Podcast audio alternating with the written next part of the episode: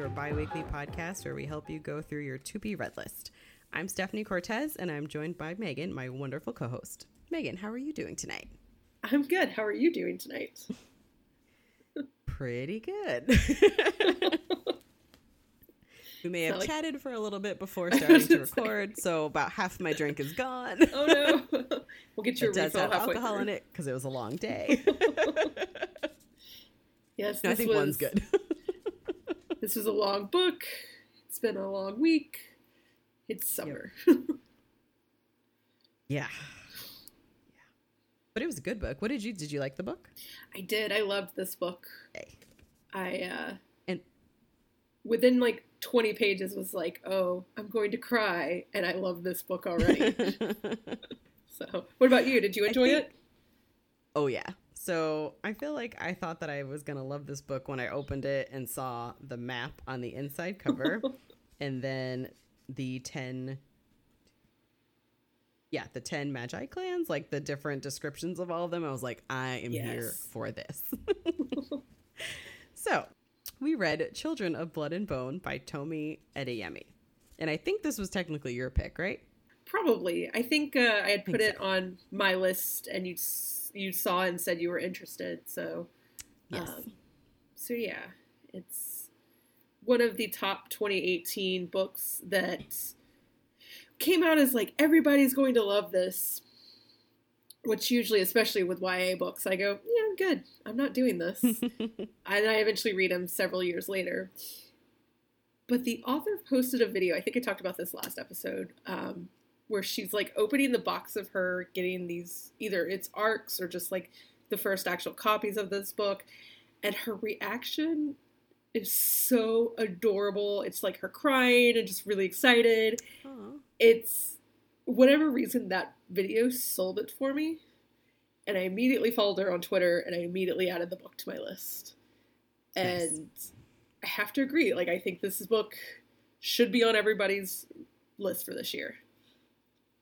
I absolutely agree. I think I saw it on a list and I was like, oh, this sounds interesting. Yeah, I'll put this on my to be read list, my wish list. And I think shortly after I put it on my Amazon wish list, that's when I saw your picture of it and was like, oh, yes, we should do this. Yeah, I ended up picking this up with uh, The Bellas, which I still haven't read, and Love and Other Filters. Uh, basically, Mhm. I was at Books of Wonder for I think it was a book signing, and like they had a, a display of all these uh, like di- diverse authors. And it's like, well, all of these are already on my list. I'm just going to go ahead and take them. So I think I also got a the Fairy King or whatever by Holly Black. So that was also on that list, or in that too. So that was a fun buying trip. nice. But yeah, I also really hate hardbacks, and yet bought this in hardback. But it's because the cover is so pretty, yes. and it was one And that, and the map, like you said, the cover too. yes, Yes, because like the front, when you take the cover off, the front of the book also has. It's just it's gorgeous. yeah, it's a gold symbol with uh, the title in silver, and it's. We don't talk enough about covers on this podcast, but this We is a don't. good I- one. We should. We this should. is a We- really good one. We need to add like a beginning segment where we just talk about the cover. Um, Yeah. In The this cover, I case, was like, oh, I feel like I'm gonna love this.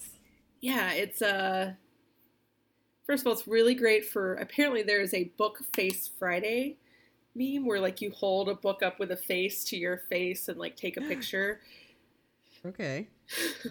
which this one seems well, to this work. one fits. Yeah. Yep. Um, but it shows the the hair that uh, makes the diviners distinct. Yep. Uh, The white hair, yes. which at first I wasn't really paying attention and thought it was some sort of headdress, and then when I looked closer, it's like, no, no, Yeah, I did the same thing. it's Yeah. the hair. Yeah.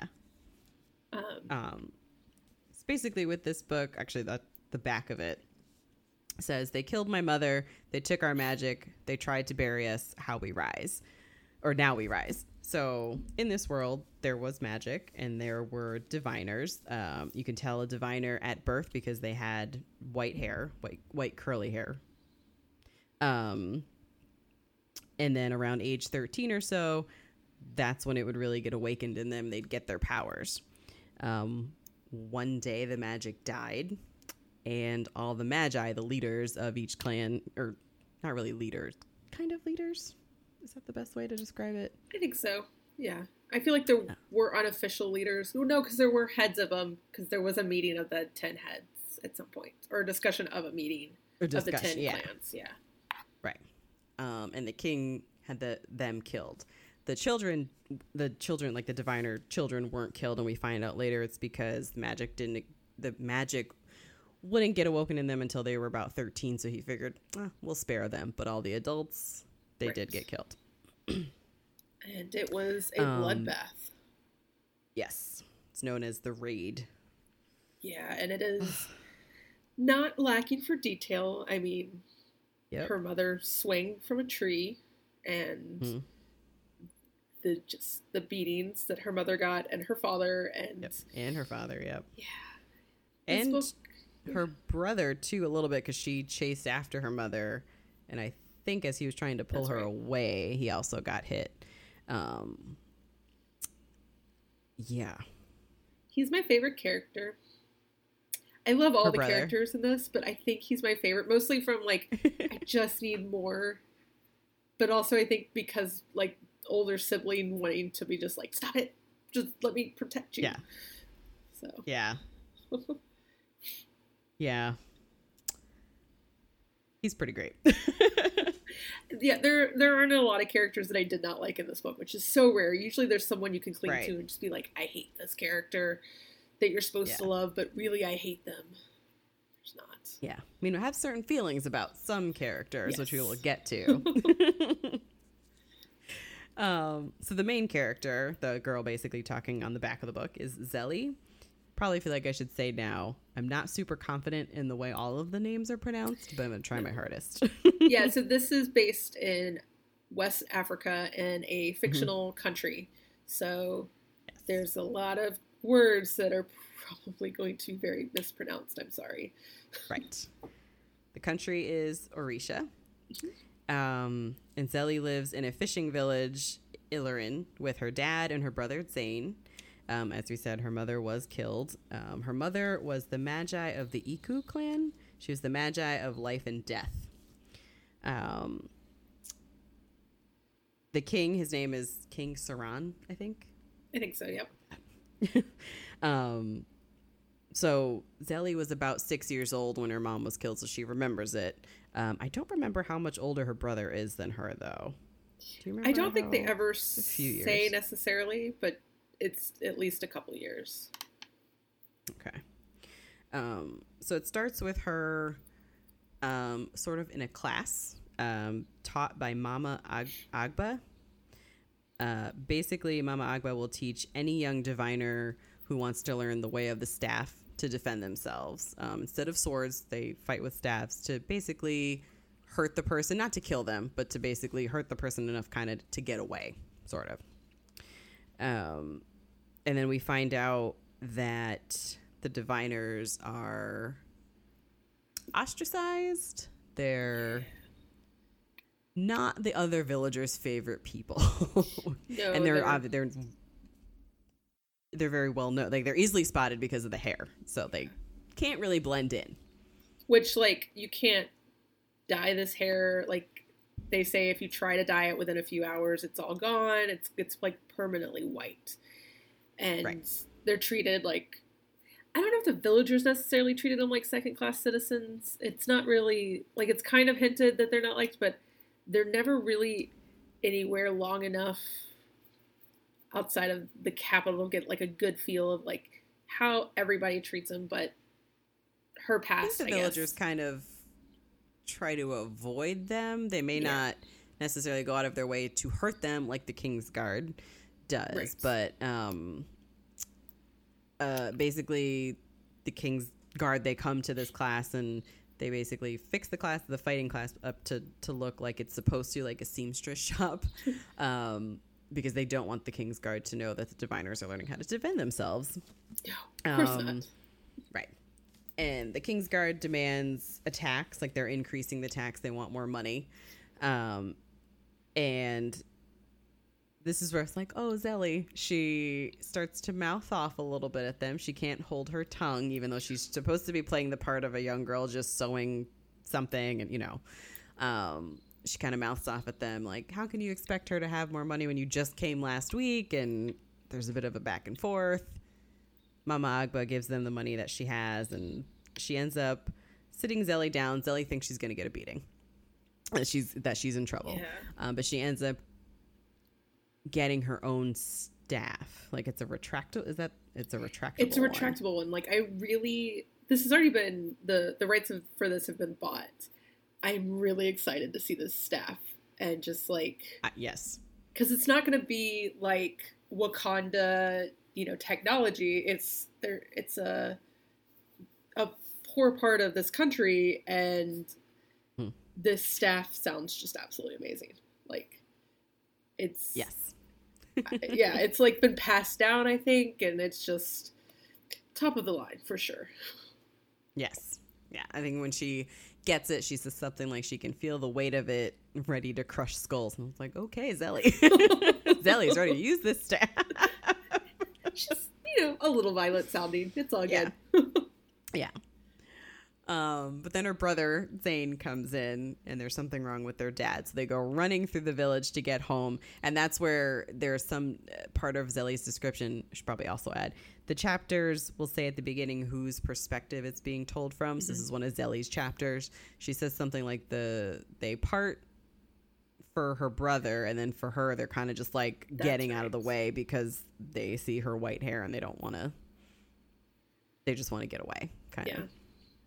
of. I Um, mean, understandably, in the fact that like, when I don't think diviners are allowed to mate with anybody that's not a diviner, and like they're causing extra taxes, and it's just like a lot of they're called maggots. I just it's Oh, It's terrible. God. Yeah. it's yeah and plus, I think, like, the king has, well, as we will see, the king has raised his children to be very fearful of magic. Um, so the maji used to be very celebrated. Not anymore. Um, so I think it's also like, even though the magic is gone, the potential that these diviner children could have grown up to, you know, inherit their magic and kind of take over the world, sort of, there's still that fear there.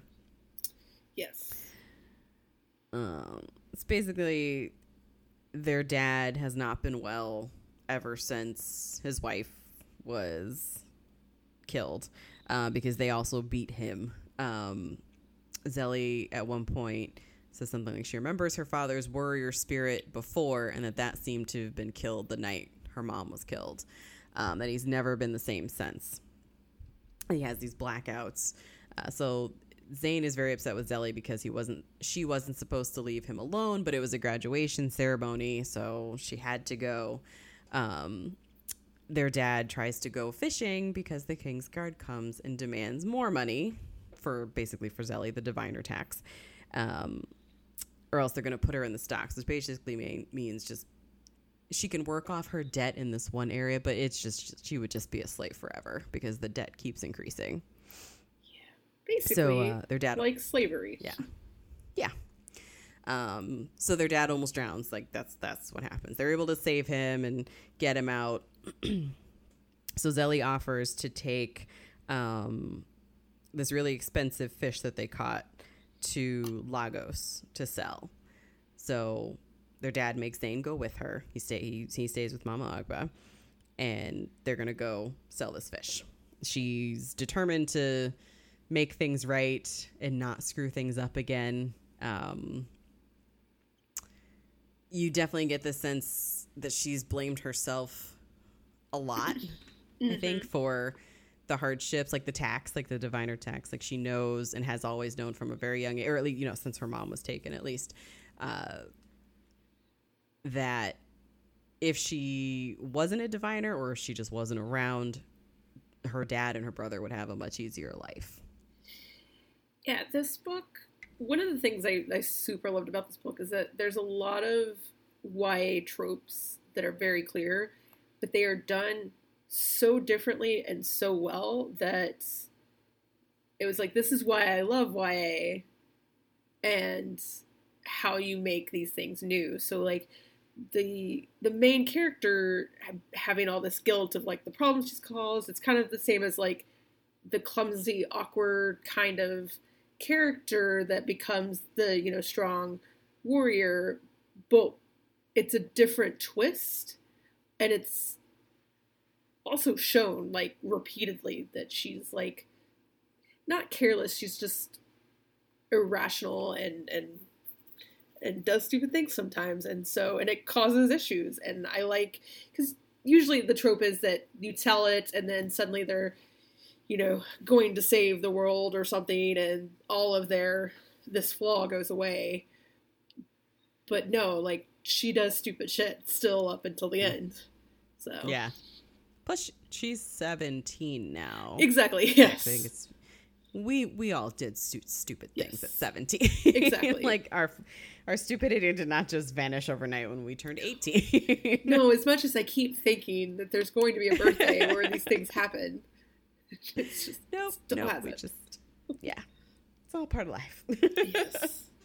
Um, um we, we, also learned that her brother promised to take care of her not only to yes. their father but to the mother and it's very clear like this has become the like mantra of his life almost mm-hmm. like mm-hmm. and we will he, see that play out yeah, more too like he has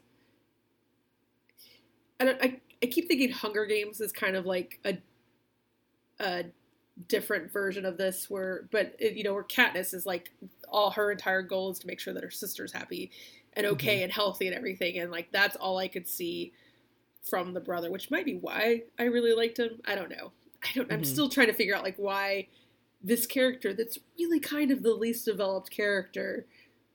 Yeah. Hit me so close, but uh, but yeah, he is the protector. Yeah, he's clearly got a good heart. You know. Yes. Um.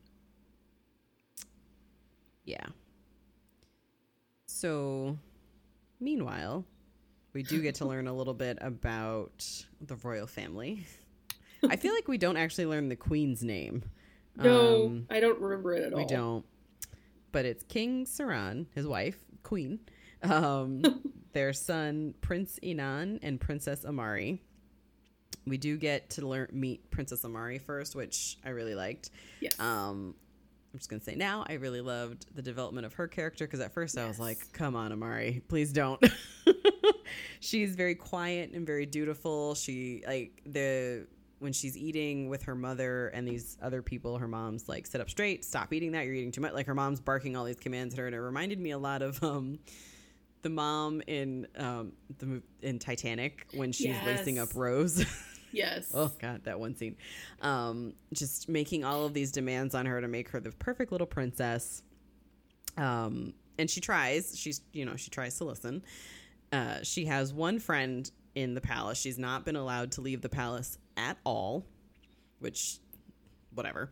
Um, and all of her, no, and no her, matter, just, no matter how big the castle is, like you're still going to get cabin fever. Like I can't imagine. Right all of her windows face inward too. Like that's right. The dad made it a point that her windows would not face outside because you don't need to worry about the the outside princesses. You just you can stay in here.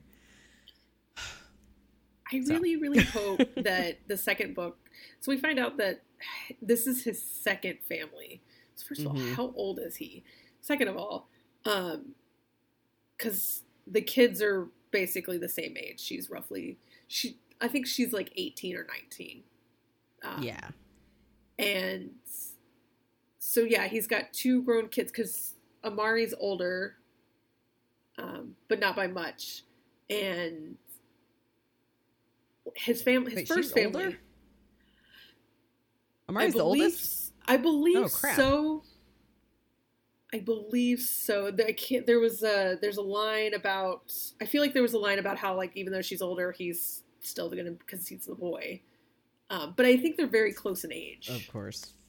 Um, I could be very wrong about this and just read it entirely wrong, but I don't know. And towards the end, there's a comment about her feeling like an older sister. So Huh. I don't know. Um, but his first family got killed by a bunch of uh, an, an uprising of uh, maji's. So this is Hmm. why the king tried to stamp out magic. Right. We only get it from that perspective of like this is what the king says. So I'm very curious as to if that's actually what happened. Oh, I yep. I had some suspicions that I will get into about his dad, about the king. So many but questions. yes, I want to know more about him, um, his wife, and I think he they had two kids, um, who were very like coddled, I guess, you know, prince and princess, and they were they were killed. I want to know more. Yes. Um, so Amari has one friend in the castle who's basically her handmaiden, uh, Binta, who is a diviner. You can tell because of Mhm. her hair. Um, at this meal, though, Binta is not present, and another uh, servant tells her that she was called to the king's uh, room, the throne room, maybe the basement. I forget. I think it was the third. but she was called Yeah. the throne room. So she basically, oh, okay. So I don't know who, I don't really remember who they were eating with, but it was another woman who uh, she makes a comment like that the jewel that she's wearing on her necklace is a reminder that she bought her way to the table, that she wasn't like Yes. not born royalty because there's the one royal family, but that she bought her way to the table. Um, but it's her and her daughter. And the queen makes a comment about how regal the daughter looks, but behind the word regal, everyone knows what her mom means is lighter. So there's like a whole thing Oh, about yeah. lightening the skin. Like, the hell? Um, apparently, the queen put Amari through some beauty treatments to try to lighten up her skin. Vinegar was involved. Um, I forgot all so about this. Samara- it's so early. Oh. Like, oh, so we're, we're doing the skin game here. I totally Um, forgot about that. Yeah. Yeah. And that she basically, the queen wishes Amari was lighter. And was there something about that the queen wishes Amari was lighter because people say that she slept with someone else? Yes. Yes. like, because people have made yeah, comments. it's not the kings or something. Yeah. Yeah. Yeah. Which their relationship, the king and queen, like he makes a comment later that his wife was his true love, but he's also totally banging his like lead captain person of the Yeah, army. Yep. And so I'm like, was your marriage one of convenience? Like, What? how did you get together after Yes. the murder of your first family? I have questions. So many questions. Like I'm ready for that Yeah. backstory from the queen's perspective. I'm sure. Right. Um, Amari goes off because she's worried that her dad is gonna. That basically, she gave a bangle, a you know, a bangle, a bracelet to Binta to sell because of the increase in the diviner tax, and she's worried that she got caught and she doesn't want Binta to get in trouble, so she's trying to like save her from her dad, basically. So she runs off, and basically what she um overhears is an admiral and the general who the king is totally sleeping with. We don't know it yet, but No, but Uh, they totally are banging. Oh, we find out later. But um, telling the king that um, they there were some artifacts that somehow awakened magic in some diviners. So they brought a scroll to show the king and they couldn't destroy it. The admiral, he's apologizing, he's gonna make it right, he can't can't destroy it. They use Binta as the test, and when she touches it, a light comes out of her hand. It's clearly magic. And of course the king is like, Well, now I have to stab you in the chest and kill you. The first of many deaths in this book. Yep. Yeah, because the second one happens right after that when Oh, he yeah. kills the admiral. yep. Because nobody needs to know this Um, is happening. Right, kills him, and then the general, uh, Kaea, I think, is promoted to admiral. Um, there was something in here too, though, when she's running to this room. She says it's something about she's there's a she has a fear about this room and her scars or something. So I was like, oh, can you fight? Like, because her and her brother, Right. um, the king had them spar. So I'm like, oh, maybe she can fight. Maybe she's not this like quiet Mouse of a kid. but you know, helpless. Yeah, helpless princess. Uh, and then we find out just how not helpless she is because she ends up stealing the scroll and running away. I still was curious as to like if this is her helpless and just being fed up. I don't know. I wasn't really sure what to think of her at this point, other than I was really, really curious if she was in love with her handmaiden. Like the Oh. way she goes on about her. Hmm. I think it doesn't help that like recently I've just read a book with uh, uh, bisexual characters, so that probably was just me bleeding over, being like, "Oh, okay, cool," but yeah. I don't think she's Hadn't actually meant to be that way. I think, I'll, well, since she wasn't allowed to leave the palace, there's only so many people she could associate with and hang out with. And This Right. was her assigned handmaiden. So I figured, and I assume they're about the same age because he let, he killed all of the adult match. Right. Like he, she, you know, Binta had to have been a child when the raid happened in order to be alive today. Well, until Well, yeah, this. Yeah. yeah, Um, oh, and when she steals the scroll, the scroll is put into General or now Admiral Kaea's room, and her dad's cloak is in there. And like, there's just it. She mentioned she she because this chapter is obviously told from Amari's perspective. She says something like, uh, "Yeah, I didn't even really pause to think about what that meant, but I was like, oh, we all did. meant. Don't worry, yep, we all did. yeah."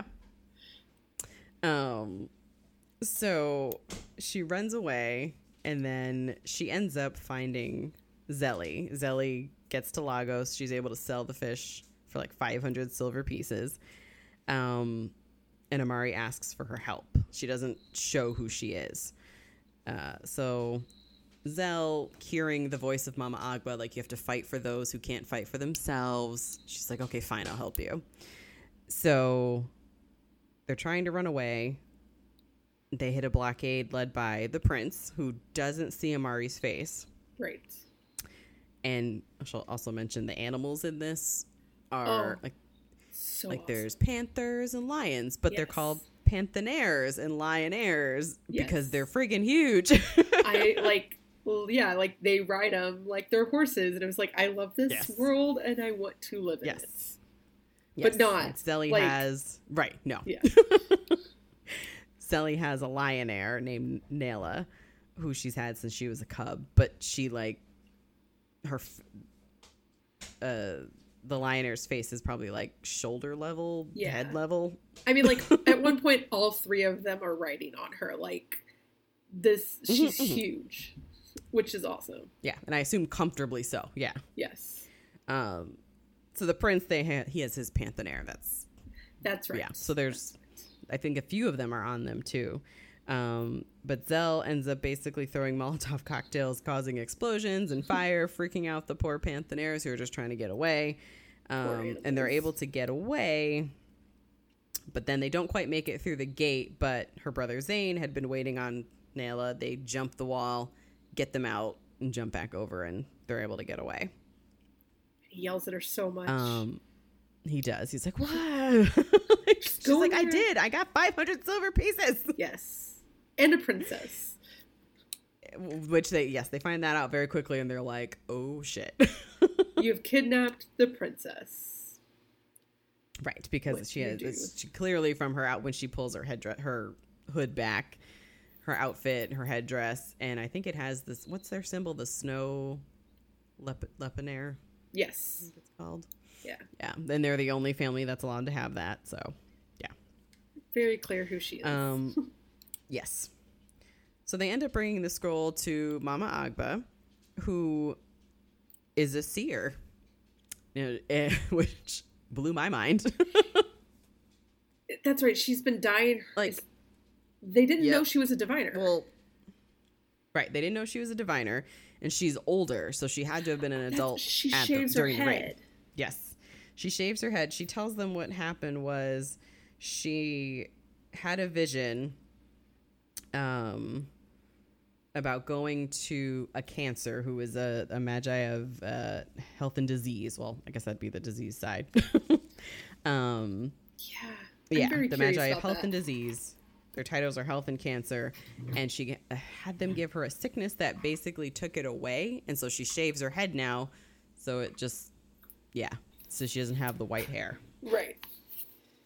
Yeah. Um, What the hell do like healer and cancer? Is it like those are two different? Because we come across healers I and we come across a cancer, and I'm just like, can you do the same? I think they're the two ends of the perspec- the the spectrum because we see a healer heal and cancers well they give disease and Right. we will eventually see I just am so Um, curious about like how much it's like Rogue in X Men, where you're just like, oh, Yeah. yeah, I can't touch anybody because I'm going to kill them. yeah. Well they control their power. No, yeah, it just was like, if this But is the yeah, power I ended up with, I would kill you. be a little annoyed. yeah. Like i'm supposed to yeah. Yeah definitely. Um so she's able to she's out of practice but she's able to use her magic to invoke um to cause a vision. And what her amari and Zélie see it's a vision of Zélie Tzain and amari climbing a mountain in the jungle so mama agba tells them that they can restore magic um, it's up to them they have to take the scroll and they have to go to Chândomblé, where there's a legendary temple that they can use to restore magic, and it's up to them. Zélie is immediately like, "No, I can't do this. I'll screw it up. You should do it. You're you're a seer. You should do this." And she's like, "You didn't see." Very wise, Mama Agba was like, "You didn't see me in the vision. It's got to be you three. You have Yeah. to do this." But I do like her So- her reaction of just like, I fuck everything up. Like, please don't make me do yeah, this. Yeah, she's like, "No, I'm gonna mess it up." Yeah. yeah. Um.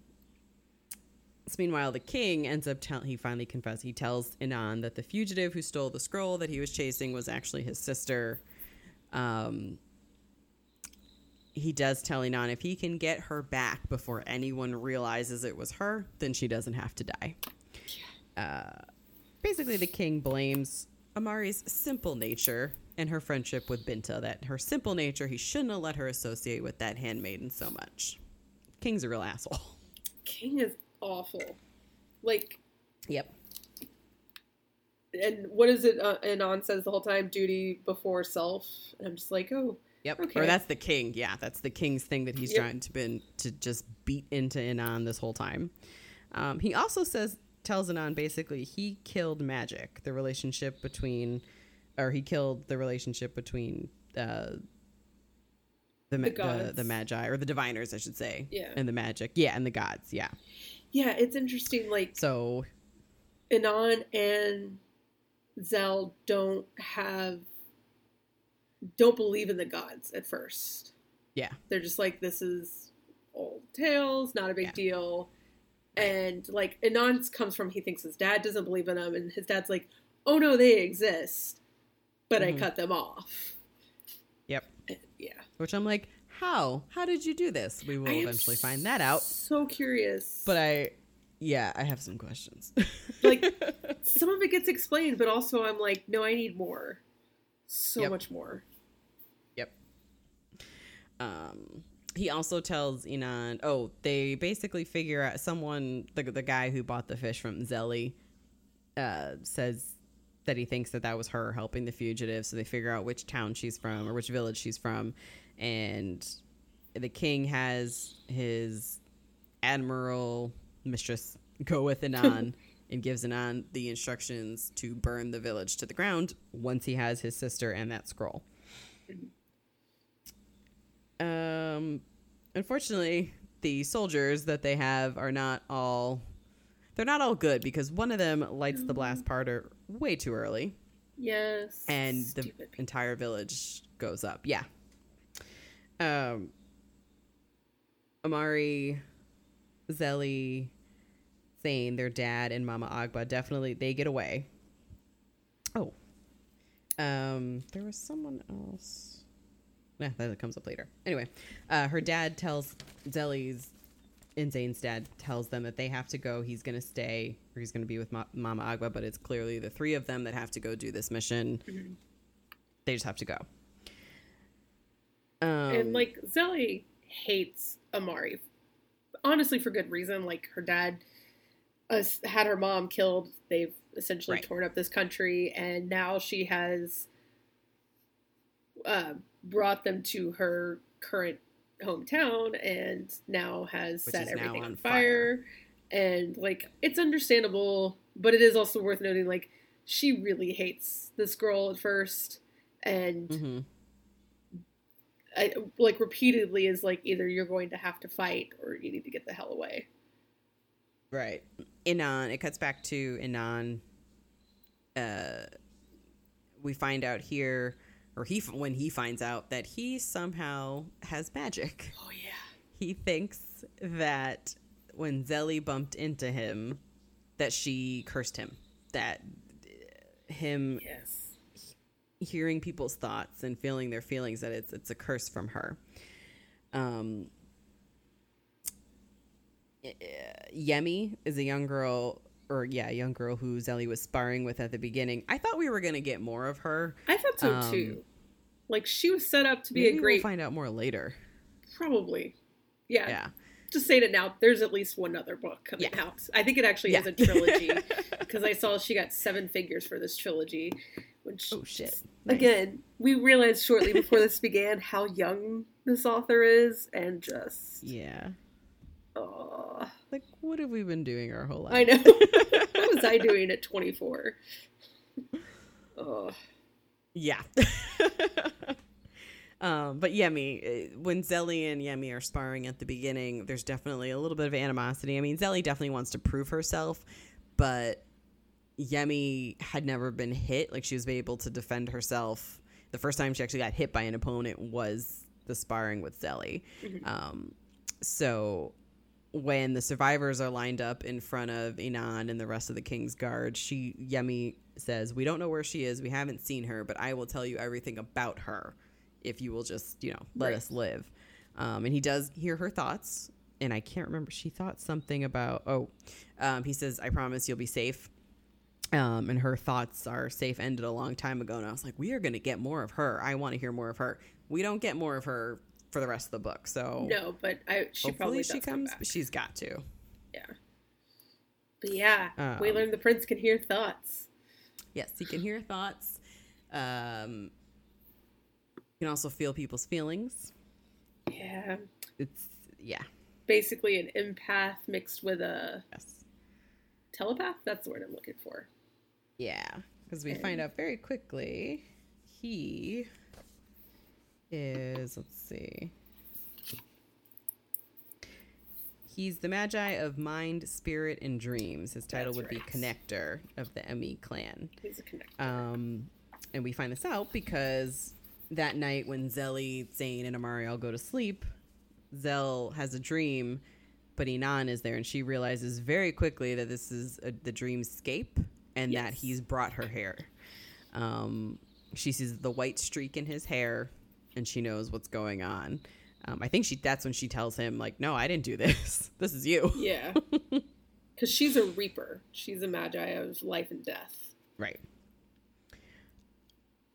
Um. So magic smells like seawater. Yep, she smells like the ocean. Oh, Um, her soul smells like the ocean. yes. So here's where I was wondering. I know he has the white streak in his hair now, but I was like, what? How was he not born with some white? Basically, what ended up happening, and not when it wasn't when Zélie bumped into him. He bumped into his sister, and he ex- he touched the scroll in that, and So- then running away. from some of the backstory we get, there's been no maji blood um, in any noble for several generations. Mhm. So I guess you can also have latent powers, but you are right. Yeah, like I don't know how that works. I mean, I unless the gods were first- creating a new breed. maybe. My first thought was that his mom is of this Maji clan. If she's not a diviner, Fair. maybe she was, and she had a Maji of health and disease, the cancer, get rid of the white in his hair like Mama Agba did. Maybe. But I don't know. I have a lot of questions about them still, and I this this whole family. that is a good question. That is, I think, uh, if, the, if it's not a plot hole, I I don't know. I don't see that getting explained in book two. Um, I mean, it could have just awoken. It could be like everyone has the potential, maybe. To, maybe, but I know the brother touches Or- things and never, and Amari touches it yeah, and doesn't. and Amari was holding the scroll the whole time. Yeah, Yeah. and nothing ever happened. Well, nothing happens to her when she's holding the scroll. right. Um, I don't know. That is a good question of I don't know. what's going on I do have questions. or like it's. You don't watch it. You didn't watch Agents of Shield, did you? I've watched some of it. Yeah. Uh, did you watch after Skye and her getting her powers? Some I watched a few episodes, and because by that point I was like, oh, so this has been like an entire season and a half of an origin story. Okay, and I think I watched the, through that season.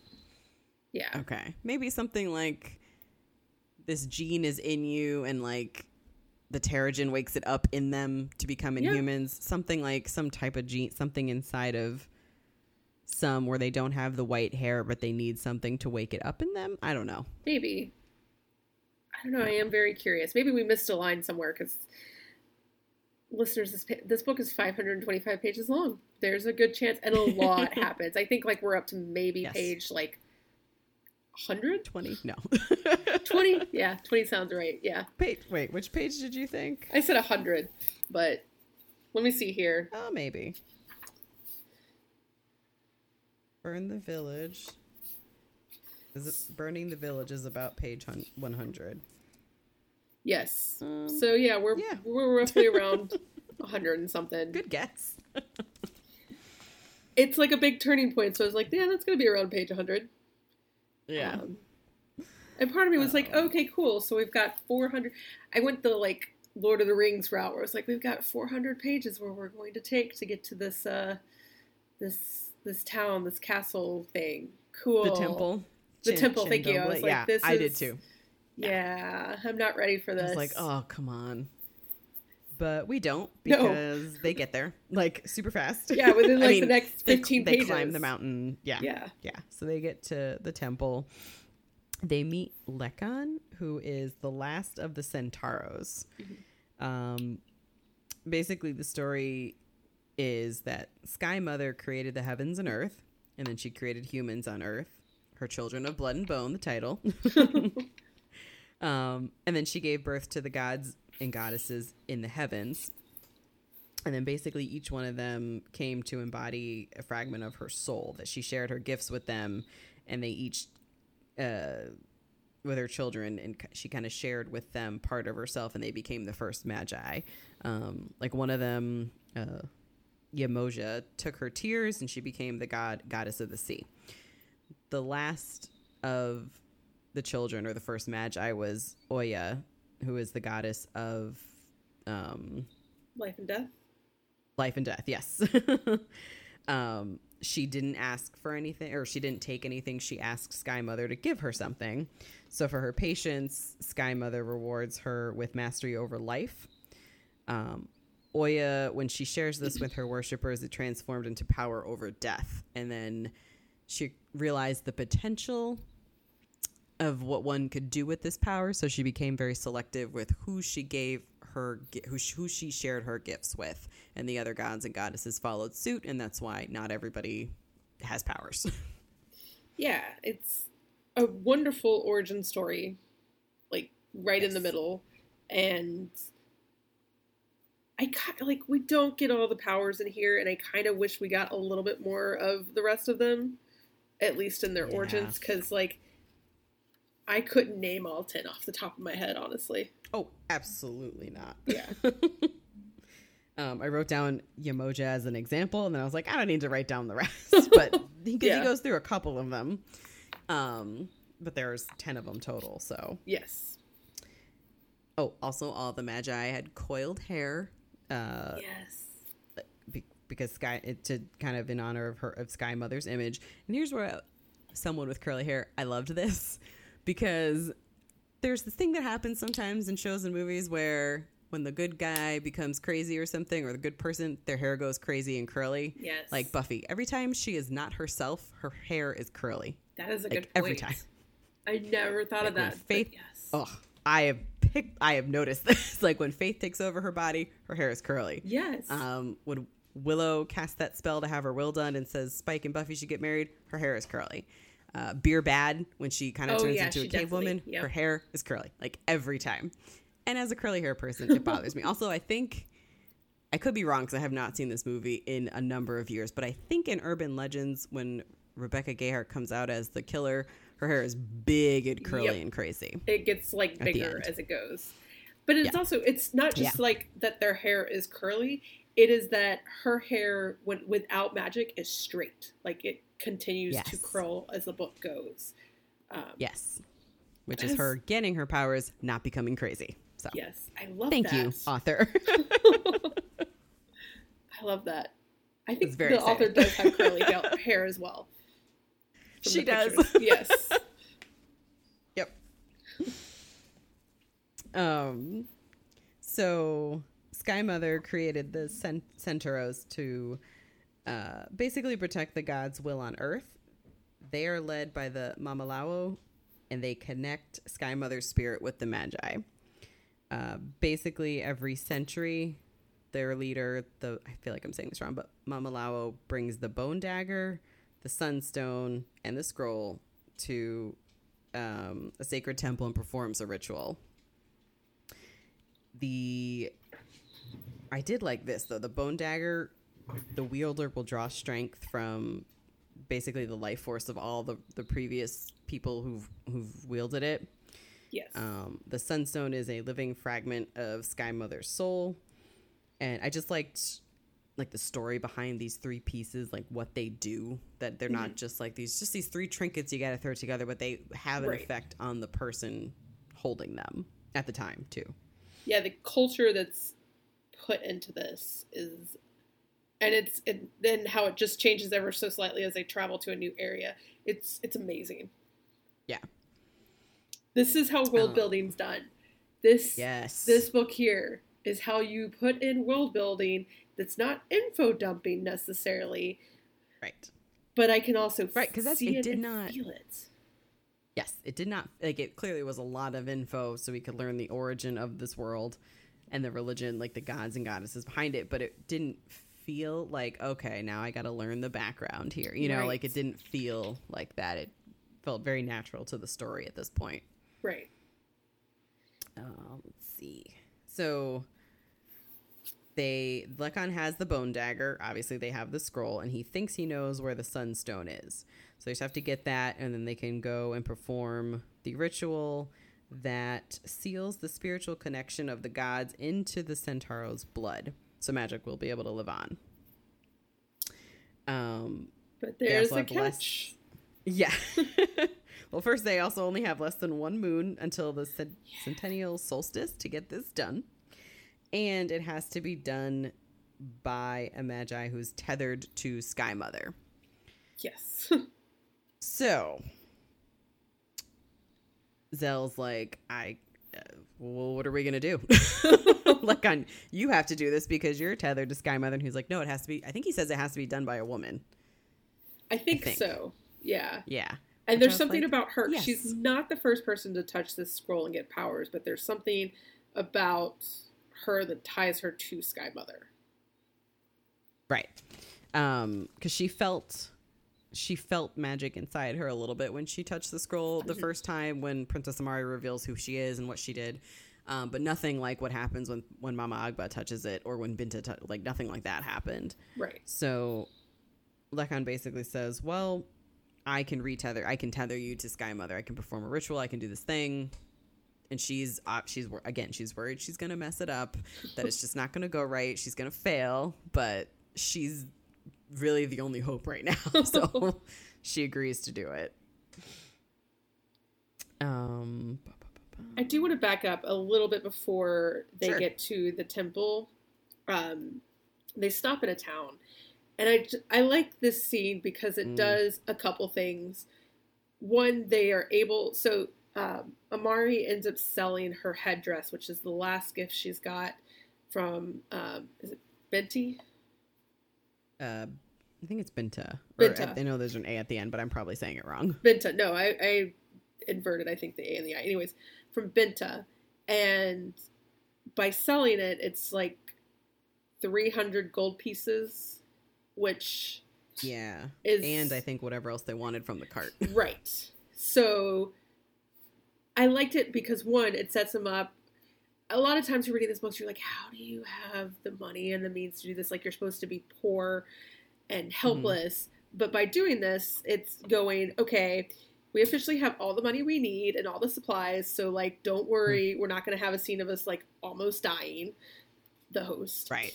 and but it also starts Amari down this path of like shedding her helpless princess.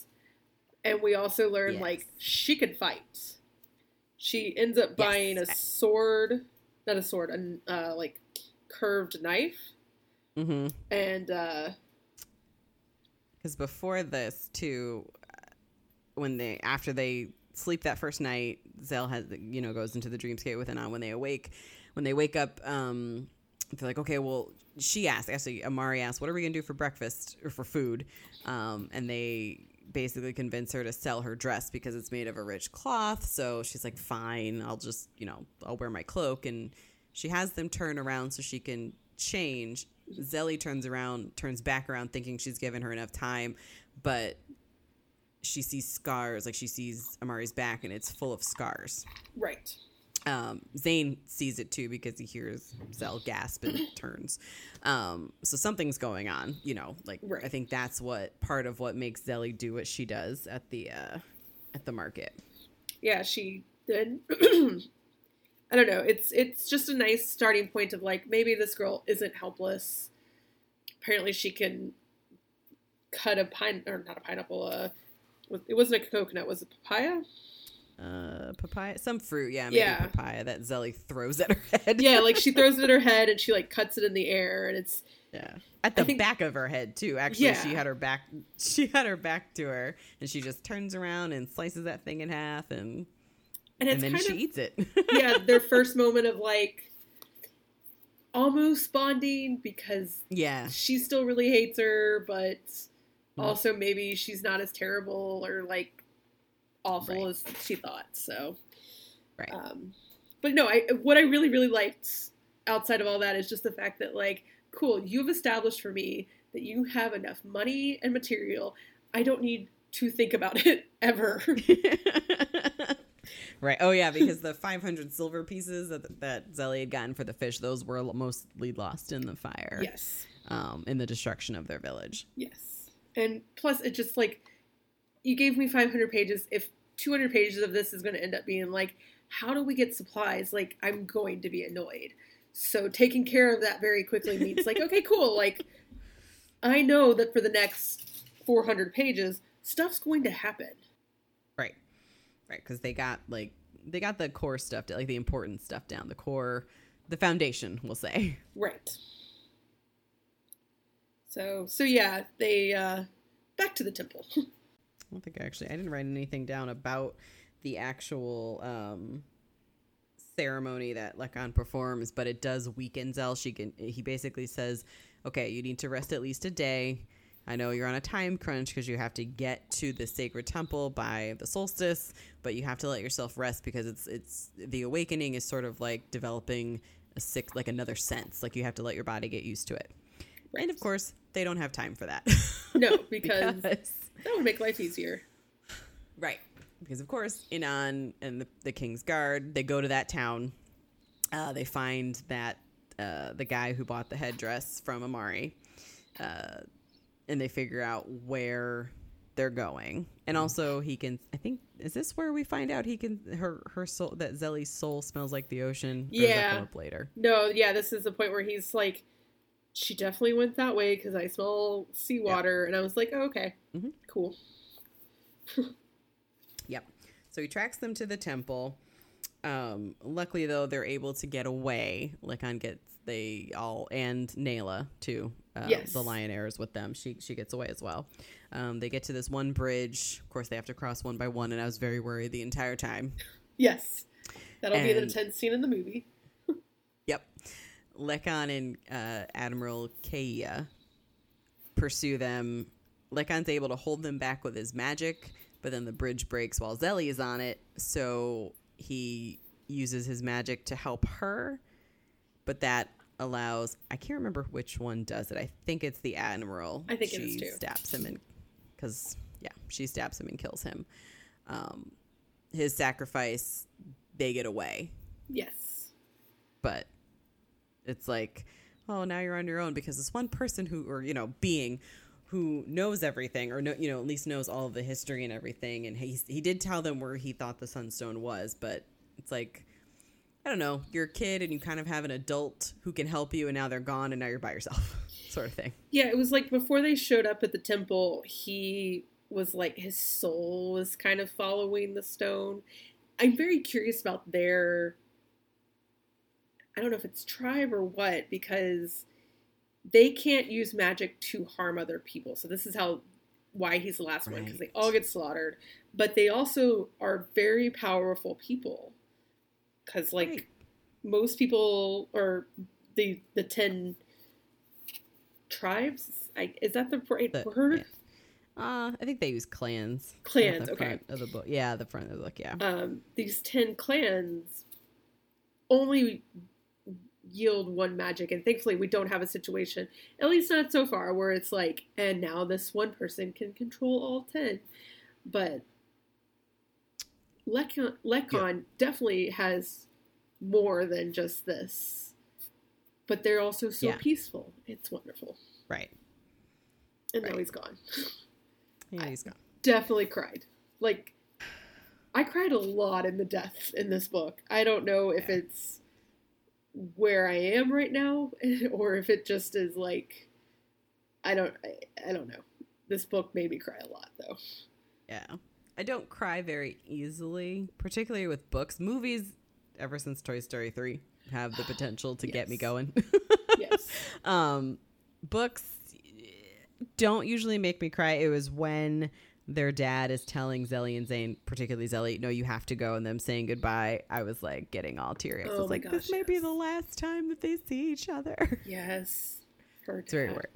And yeah.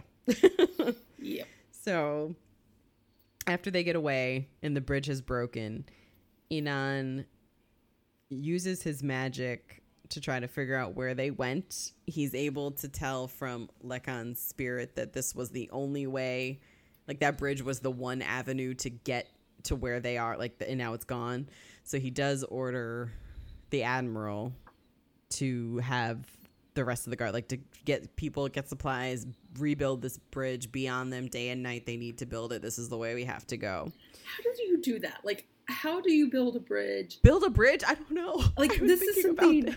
And this isn't necessarily in the book. All I can think of is like there are random bridges built across big openings all the time. Like, how does this happen? I was thinking the same thing. I just I have like no idea. modern miracles that, that actually Yeah. made me think because I'm going. I don't have a clue how bridges are built. uh, so he tries to he uses his magic again inside the temple and Kaea catches him. She realizes what was happening. Um, he has like turquoise, like or he sees turquoise rings. Yes. a- and she sees she sees it. She basically is like you have to go back home. I'm gonna follow them.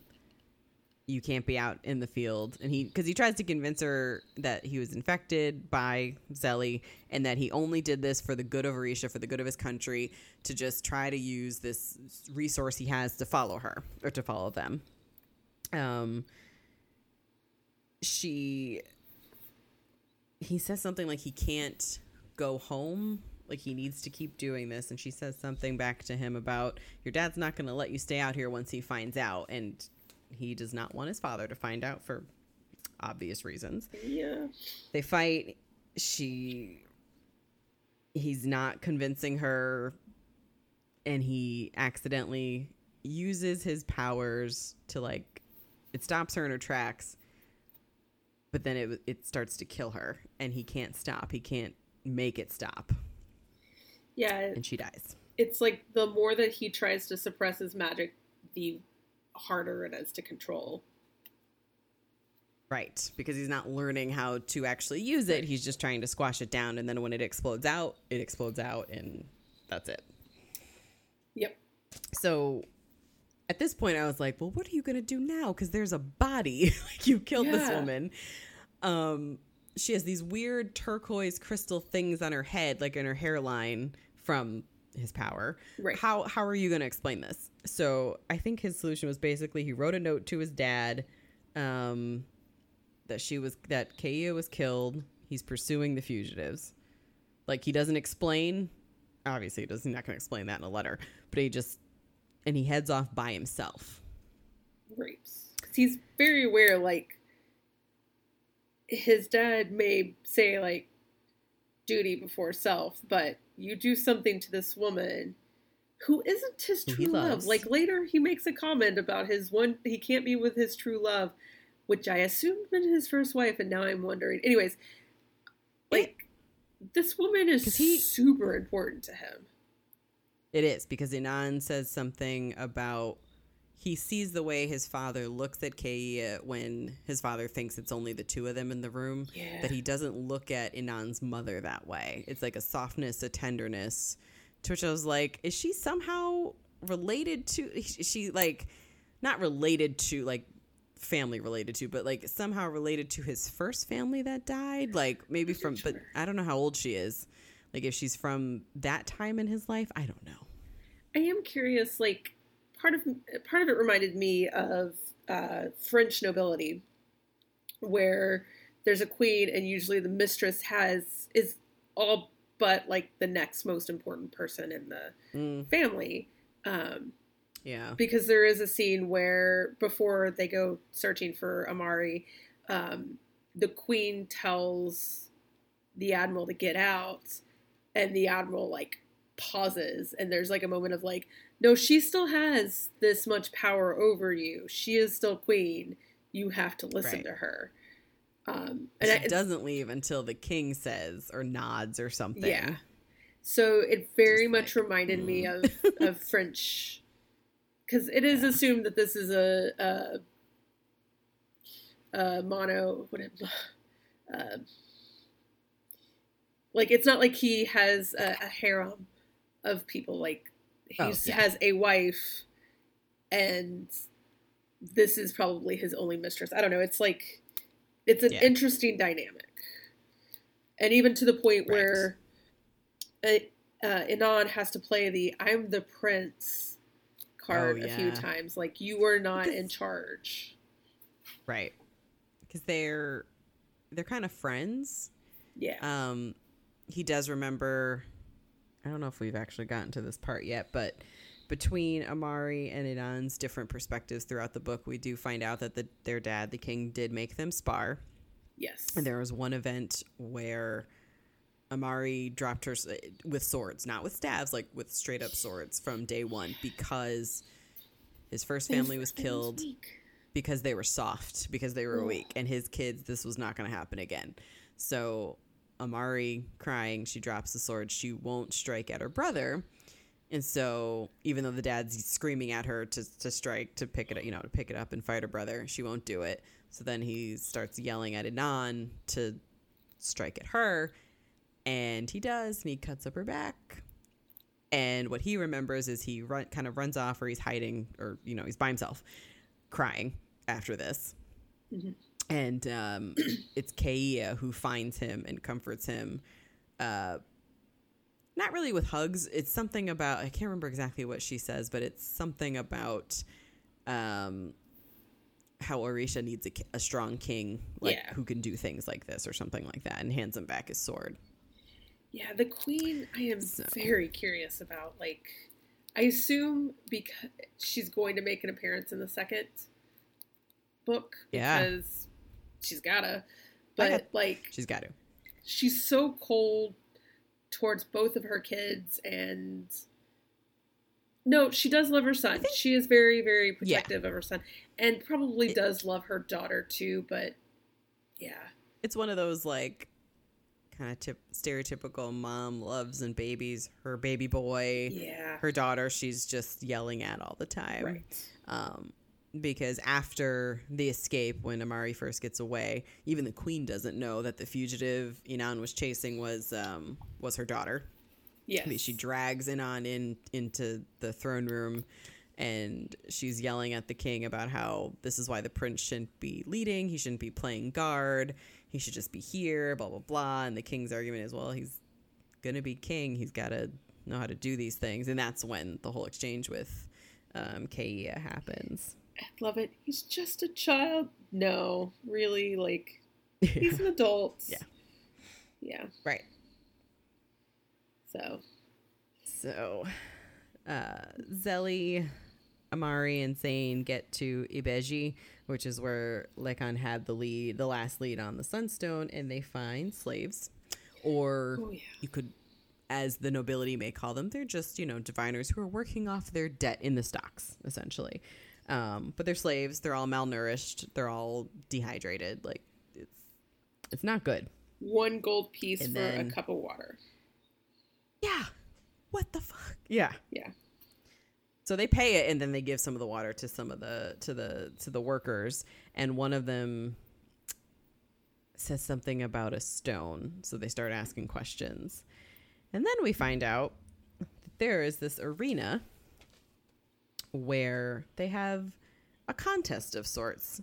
And I was at first thinking like gladiator style Yeah. fight to the death or like the movie Gladiator where there's like I think there's a lion involved at one point, something crazy like that.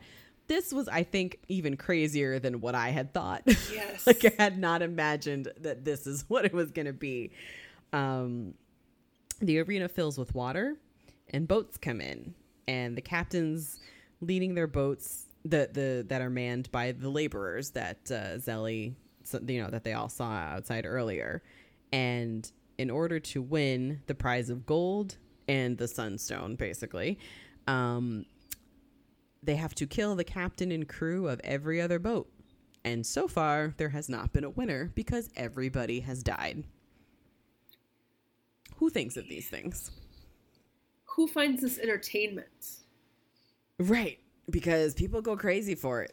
Um meanwhile Zélie is not doing so well because she didn't really get a chance to fully rest after Right. her awakening and because she's the reaper, she feels the souls of everybody who died. Like she feels each death.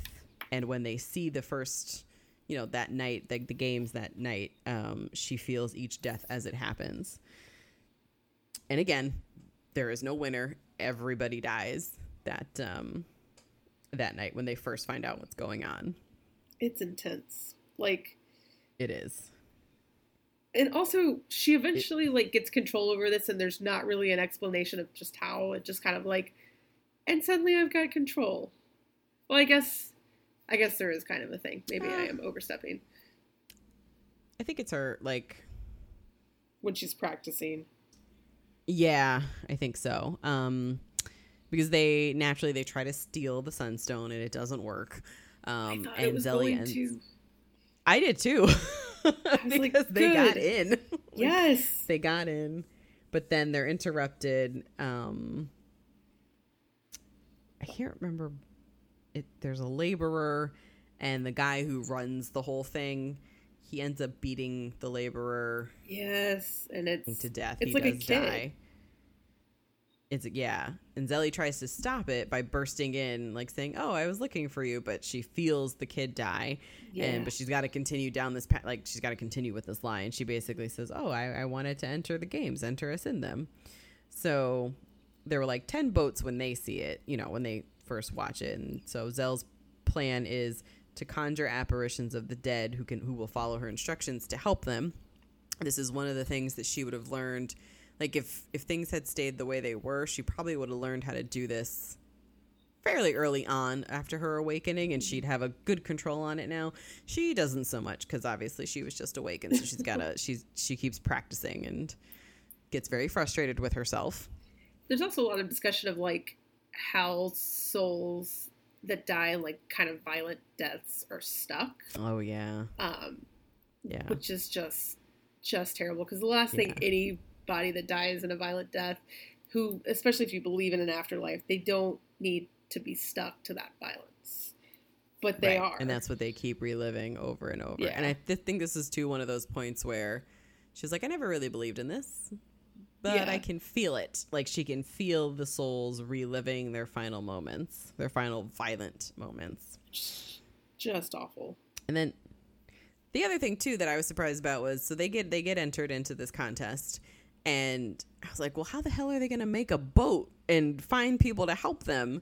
Nope, they're just assigned basically a boat and laborers, slaves to man the boat with them. Like it's just like, oh, you want to be in? Here you go. Here's your stuff. Here's your people. Here's your supplies. Get to it. Um, because then they work to convince the laborers that all they want is the sunstone. If they work with them, they will you know to help them survive because that's important. Right. Um, and they win the prize. They can have the gold. They don't want it. They just they, the laborers can have the gold. They just want the sunstone. Um, they end up agreeing, so they're all working together. I was very nervous this entire It sequence. was, yeah like this is probably 250 pages in like we're I like know, yeah we got a better lot at of book estimating left, that but, than me. um But like the boats have cannons, there's blast powder involved. They ram each other. I it was just ugh. it's it's oh, and when it starts too, instead of ten boats like there were the night before, there's like thirty. yes So there's an there's an increase. Yeah, it's they Um, really set him up i yeah i was wondering if this was going to end up in like a we're stuck here kind of thing yeah. Well, because the guy who runs it said something like women never captain boats, and he figured he'd make a lot of money, at least with even with just the spectators alone. yeah Um, but they do win. Zélie is able to conjure up some apparitions. Um, she has to use blood magic to do it which she does. yeah um which her mother Which is used something- once Yeah. to save her her brother's life and made her promise that she Yeah. would never use it. Like it's it's not it ends up draining her. It's it's a powerful it's it's if you know anything about blood magic period, like it's never a good thing. It it's always more powerful. It's always more permanent. So it was good to see it play in here. Um Yeah. but it uh, it nearly kills her. It does. Yeah. She only survives really because Tzain jumps in the water and finds her and gets her out in time. Yeah. Um, so she doesn't drown. Um, but I, think he was the one who tried to convince Amari. Like he's like, "Oh, you don't, you don't, you don't have to get on this ship like, Yeah. or the boat. You don't, you don't have to be a part of this." And she's like, "No, I'm, I'm gonna help. She can fight. We know she can fight. But when the fight starts, she freezes up. She does. Um, Tzain Tzain's only injury is when he steps in to help her. um, but when they realize Zélie's not coming back up from underwater, he dives in. Amari, I don't remember if she starts fighting at that point, but no, it's because when the goal is Zélie is brought up and someone goes to Yes. stab her. yes, because she's still I think she's unconscious at that point. Yes. um, since the goal is to kill the captain and crew of every ship, the captain from the last ship comes on and he's coming to kill Zélie. Amari kills him, and they win.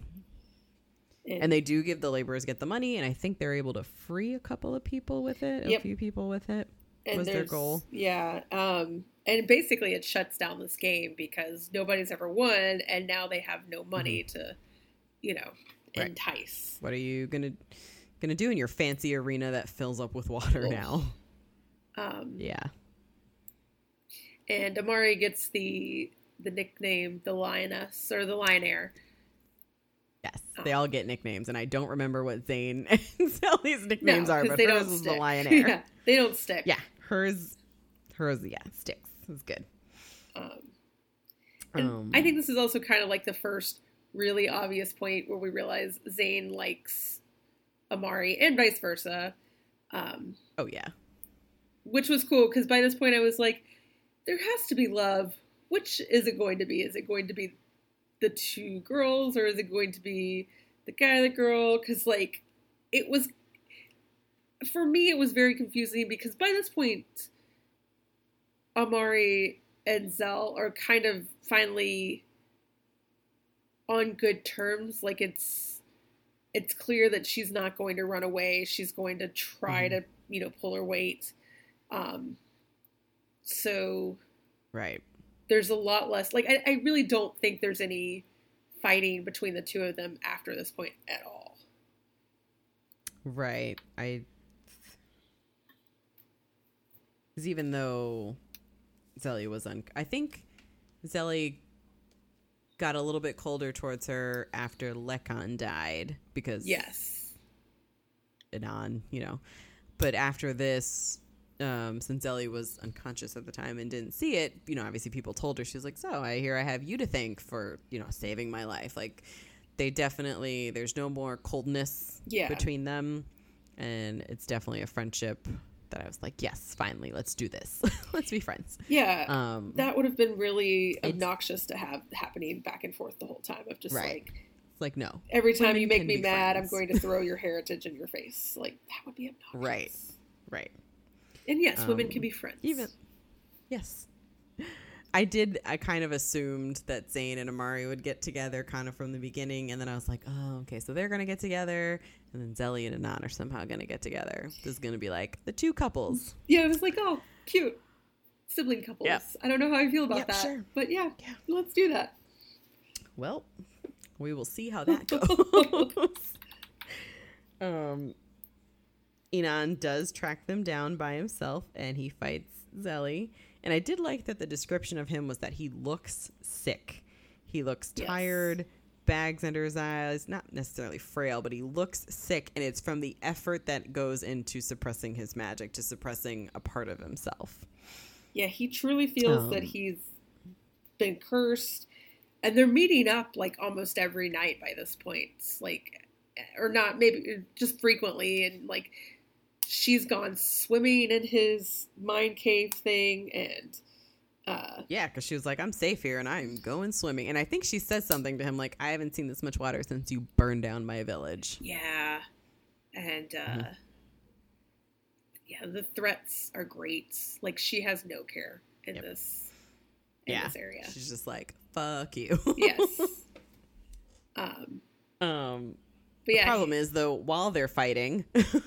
Oh, yeah. oh, wait, did you? No, I was just say like they they had stopped to rest. It was like, don't stop to rest, and they're like playing in the Right. water, and I'm like, Don't have this moment of fun. don't don't do this.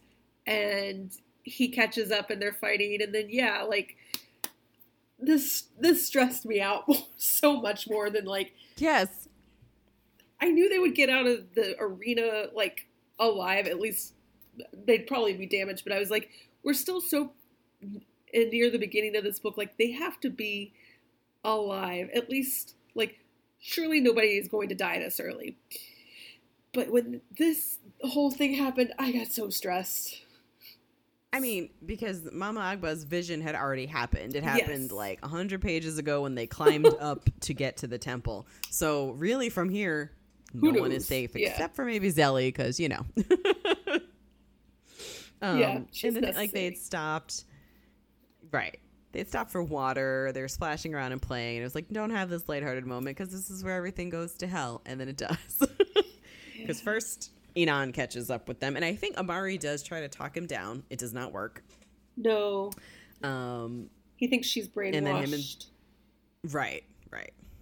And I think he's he's he's basically like I can save her from herself, basically type of thing. yeah, So him and Zell start fighting, and then but while they're fighting, Amari, Tzain, and Nailah get taken by people just emerging out of friggin' nowhere. So I was like, who did he not have with him? I was just going nuts. Like, how did his people hide so well? How did they just surround them like this? And why is he not joining them? I was very confused. It's not his people. no, it's not. It's not. It's not. Um, it's a group of people. They kidnap them. They take them to their uh, camp, basically. Poor Tzain's knocked out, so they're interrogating Amari, and Amari tries to explain what happened. um, why they have the scroll, what they're trying to do, and she notices that they said, "Why do you have our scroll?" That it's their scroll. So she's and it's it's a camp of diviners. So she's clearly a noble. She's clearly they don't necessarily know she's royalty, but they know she's a higher status, and also not a diviner because she didn't have white hair. Right. So they don't believe her. Tzain's knocked out. He can't corroborate her story. Um, They also wouldn't trust them- him because, like, he's also not a diviner, and right. who knows what he is in comparison to her. Right. Um, but while he's knocked out, one of them, to threaten her to tell them the truth, they start hitting Tzain and stabbing him in the leg. And I was just like, what the fuck? So hated it so much, Yep. so angry, and all I could think was like, "You're all on the same side. Please stop. Please just stop." Right. Right. So, Inan and Zell obviously they tried to they tried to stop them from being taken. It didn't work. Um, so here's where I was like, oh, so now you're gonna have to work together to get your siblings. This is how your coupledom is gonna start. Yes. um, part of Inan's thing, he can feel people's pain. He feels Zélie's pain, like the pain of her losing her mom, separating from her dad. Like it's very real to him now. the raid. She. Yeah. It's all. Oh yeah. So they agree to work together to attack the compound, or you know, they find the camp. They are going to attack it, get their siblings out. The plan is for Zélie to to bring up some apparitions. Still don't think they necessarily have enough power on their side, but they're going to do it. It's still better than his idea, which is let's call for guards. And it's like, no, Which, dude. why? No, my dude. That's never the answer. That no. It's- that's never the answer. Not when diviners are involved, because they're just gonna kill all of them. Like, what are you thinking? it's a fascinating line that he walks for way too long and then you think he gets over Mhm. it of like Mhm. no what my father's trying to like he's not a bad guy and it's like you've read Mhm. her thoughts like you've seen her life now like the Right. fuck you mean You like saw what was done to her mom. Like, Yeah. come on. Right. There's yes, no- we've started with the sexual didn't- have- tension oh yeah. Um, we've not talked yet about the the majacite. I think it is. It's a certain metal oh yeah that hurts diviners and maji. Anyone with this with their the magical blood, basically. Um, it's this. I don't know what it's made of, but it like it can cut through them, burn through them. That was what the chains were made out of that her mother was hung with. yeah So, to give himself strength, Inan has a chess piece in his pocket that he holds on to because him and his dad used to play chess and blah blah blah whatever. so it's like his little like Yeah. strength totem, like a safety blanket type of thing. Um, I think it's before they attack. It's before they him and Zélie go to try to get their siblings. She like throws it at him and she's like, "You idiot! This is majacite that you've been holding on to this entire time." I can't remember exactly how she says it, but she's just like, "You're you're an idiot." And he's like, "Oh, I thought I was squeezing it too tight, and that's why it like hurt my finger." dumbass So he- people So, yeah, because he mentions something about it like hurting his fingers earlier in the book before he gets his Yeah. magic. I think. So there's something going on in his blood before him getting that Yeah. white streak. i am curious about that like- yeah. So they end up trying to take the compound, trying to get their sister or sister and brother. um, So which, while meanwhile, while they're doing this though, Amari is able to get loose. She wakes up Tzain. She's like, "We gotta get the fuck out of here." She fights with one of the the diviners, knocks her the fu- she punches her in the face and knocks her out. I was like, "Yes." So she's like, Tzain, we got to get out of here. She's handling business. But then I was like, no, don't go because your siblings are trying to get to you. I do not want you guys separated forever, but good for you. Like, they might leave. ass. yes and then Mhm. like what if for some reason they captured them i was like just please everybody get through this okay like don't Yeah. kill anybody But Amari, right. Although Amari punching someone in the face, I was like, It was I'm, great. I'm here for this. Good for you, great. girl. they Yep. had just tortured him for no reason at all right, and right. It yeah. wasn't the one who did the torturing that she punched in the face. No, but it was like his partner But still, yeah Right. which is Um, fine. Yeah. Right. So during the fight, um, Zélie's able to conjure up some apparitions, but they realize that they have a burner. It's the Maji Yeah. title from the Ina clan, the Maji of Fire. So he can shoot out fire, and that's the one who I think was torturing Tzain and stabbing him and punching him and stuff. Um, at one point, oh, the Sunstone it magnifies power. That's what helped Zélie magnify, you know, like create more apparitions, but she drops it. And the Inan sees when the burner like just kind of touches it, his whole body goes up in flames and like shoots out. So he he's running towards them. He throws himself between the burner and Zélie.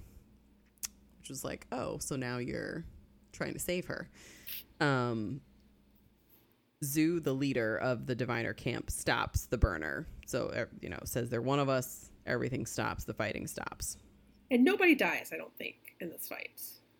I don't think so. I think there's a Um, couple plus, of like Zu is also. A, injuries, but I don't think anybody. oh yeah, definitely serious. some injuries. Yeah. Especially the girl that got knocked out by Amari. Um, Zu is also a healer. Yes. So she is able to heal Tzain. I think she healed. Does she heal Zélie? Does Zélie need healing? I can't remember at this point. I feel like she does, but it's because I feel like this is Anything too crazy, right? no. I think it is primarily Tzain because the person who got punched has to wait. Yeah. Oh, Amari is the other person that might need healing because Yeah. Well, Like- she comes in, hold like holds a knife at Zu because she knows that Zu's a healer. 'cause I think she saw her heal someone else, and she's like, "Heal Tzain, heal him now." they heal him look at you. before they torture him. Right, just to torture him again. Yeah, Right, or to hurt him some more. humans Um, suck. Like They do. just overall, They do, but at the same time, Zélie does forgive them because Yes. she understands the threat that they face every day because she is one of them. Right. And that she would have probably done the same thing in their position.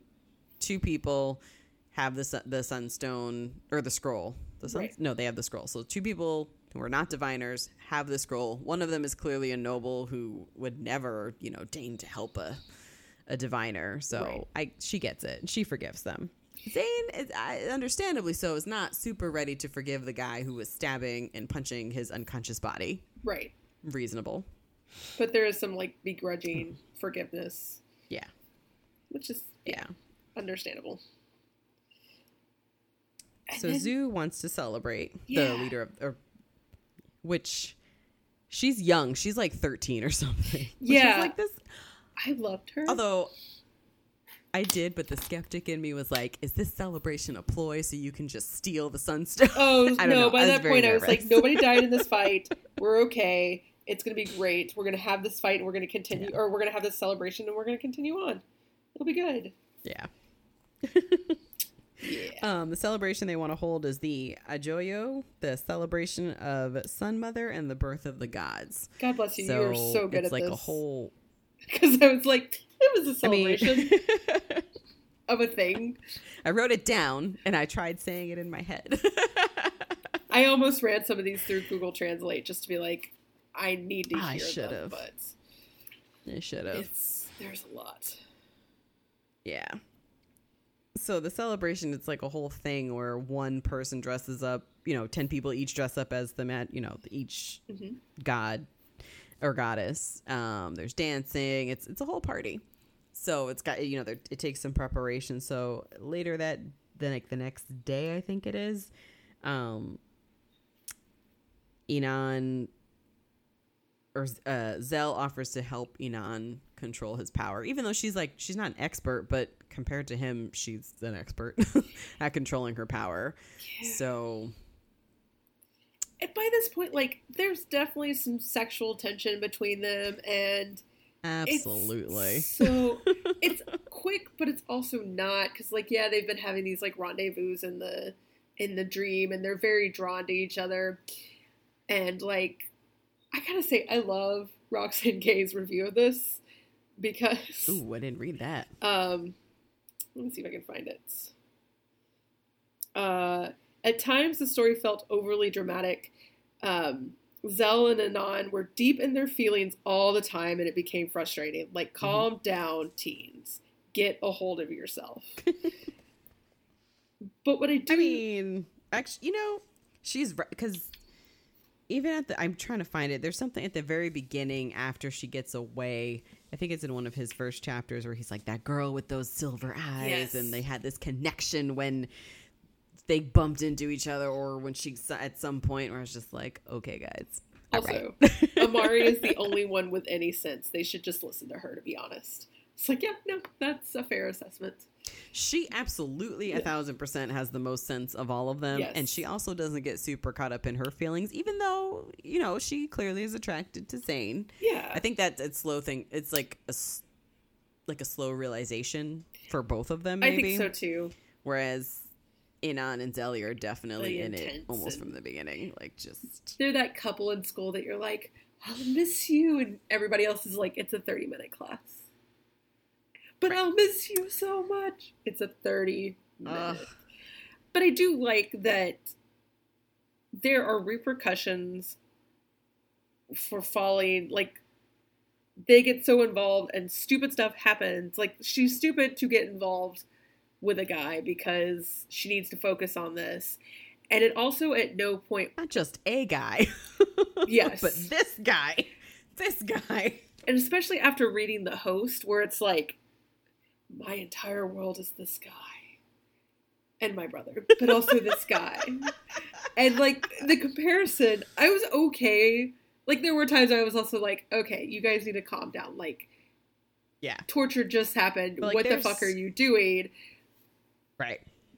but i was okay with most Also, he burned your village to the ground. Yeah. like people died. People you know died. Maybe you don't know who they are specifically, but you know people died.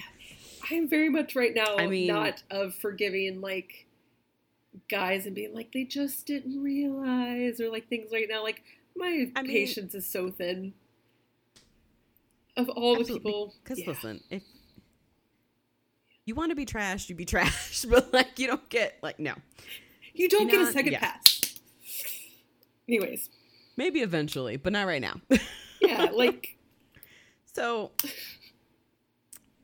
because it's just all right. So when she's helping him, they go to the dreamscape and they almost kiss. Like it's very like dramatic and it's building up to it, building up to it. And of course, it gets cut off because Tzain finds them, yells like, "What are you doing?" Like yells for Zélie, pulls her away. He is understandably so pissed off. so. Like my question is, before we get into the the pissed off and what happens, hmm Are they like sitting in rocks, like eyes closed, looking at each other? Are they curled up together, actually asleep?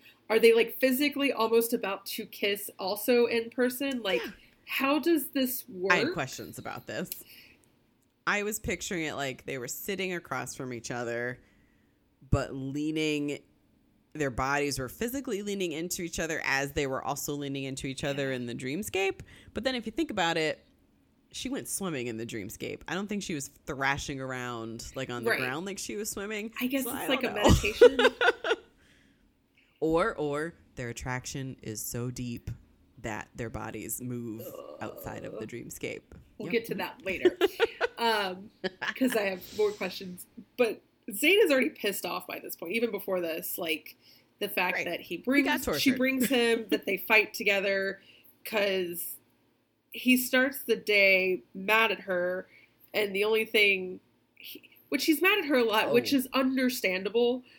And it's like, He's mad at her because she trusts yes, that Inan. She says she trusts him because he's a maji, so now they know. yes. Um, But But he's also like, don't be alone with him at any point because he doesn't trust him, understandably. right. Just because he's a maji doesn't mean that he is a trustworthy person. So even though he doesn't try to hurt her in the dreamscape and it does seem like Inan's being very genuine that he doesn't want to hurt her, that he that he's not going to hurt her, that he's on her side. I mean, Zélie has the she has the knowledge that he threw himself between her and the burner who had friggin' touched the sunstone, who was like bursting from every part of his body. Mm-hmm. So he did try to save her. He did pick her up and carry her once that fight stopped. However, How- Tzain has some valid points here. He He burned your village to the ground. Granted, they don't know that someone lit the blast powder early, but the plan was to burn that village to, to kill Zélie and to wait. I think it was to kill Zélie, but it was definitely to burn the village to the ground once they had the scroll and Amari. Yes. So It's it's and Tzain doesn't want to listen when she's trying to explain um, that he helped her. You know, he tried to save her. You know, when the burner and everything. But I get why he's not ready to listen. Like, Oh, maybe he would have gotten there eventually. Like, Yeah. you know, he it, it's it's not even been a whole day. Like, he needs he needs more than like he needs some time. yeah. How long And then were they? sees them almost kissing. How long were they planning before they actually went in to save them? I think only a day. Yeah, it wasn't long, but like their entire It wasn't relationship long. I think it was like maybe a day. shifts so much. And I get it. He's reading her mind. He realizes that there's a way to like they can make this country better and let the maji, you know, like he does this entire 180. I get why people are suspicious. I wasn't mostly I guess because we get his point of view somewhere in this, not much of it, Right. but just enough to be like, yeah, you're not entirely an asshole. But he, But I also see where Tzain is coming from, and we all need to respect Yes. that. Like, because if the roles were reversed, Mhm. any one of them would feel the way Tzain feels in not trusting this guy. yes. Um, because even though, like, Zélie associates him with the king who killed their mother, who was who had their mother killed. So Tzain still makes that association. Inan didn't try to save his life. He doesn't have like any of that stuff to help him right. separate this man from the king. Whereas with Amari, he's they're able to separate her from the king through because of her actions. There there has not been enough time for Tzain to accept Inan I- as being on their side. And I do like that she kind of throws that in his face of like, Yeah. you like, but it's not like a, she's not against him liking it. It's just more like, I don't understand why you get to like the princess and I can't like the king or the prince. Right. So, Which I think that's when Tzain's response is, "He burned our village to the Yes. ground. Like, People died. Children died." there is a difference between someone who Um, was trapped in a palace and, uh, right. yeah. So the, their fight does escalate, and Tzain did cross a line here. Yes. Um, because he says, you know, if mom could see you being the princess whore, after saying some other stuff before, but that's about the worst of it. And Yeah. Zoe loses control with her magic, and the magic actually comes out of her and hurts him, like it cuts him, like his shoulder, or his arm, or something. Yeah. She didn't mean to, but but it's too late. that was yeah so he leaves like he doesn't leave but he like goes away from her he won't talk to her she tries to follow he's not having it um so they do end up having the celebration. Tzain and amari do dance. They had some fun before because of course everything's gonna go to hell because they're all having a, a nice fun moment. Yeah, just when you're Um, adventuring, don't have fun. It's always bad when you have right fun. just stay on task. But it's also so we get this moment of Zell like sitting on her own and it, for the first time ever she's absolutely terrified of her power and understanding like why someone Mhm. could be afraid of this because she has unintentionally hurt her brother right and she lost control and she doesn't want to celebrate understandably anymore but yeah Amari talks her into it and like dresses Yeah. her up, and it's it's a really nice moment of yeah you know someone else does dress up as Oya, her Yes. goddess. Like so and does like the dance and the pre- like the presentation type of thing, but she does at least participate in the party. yeah, and she Um, refuses to let anybody touch the scroll. Right, that was a thing. That cuz I was a little nervous about that. Originally the plan was to have the celebration, everyone was going to get to touch the scroll to awaken their magic. Mhm. And then Zell changes her mind after she hurts Tzain cuz she sees that okay, maybe some select being selective a little bit is a good thing. I was worried that Zu and everyone else was going to get angry, Yes. but it seems that they truly believe Zell was tasked with this mission by the gods. So what she's saying, that's what it is. We just have to deal with it Yeah. and accept it. Um.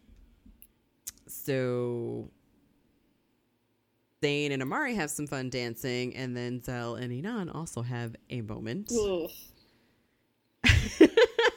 Which Sorry, I'm this one actually notes. I did. didn't write. What'd you write? I didn't write anything about Oh. it. like, oh, they kissed. That is all I wrote. yes, it's like a they're.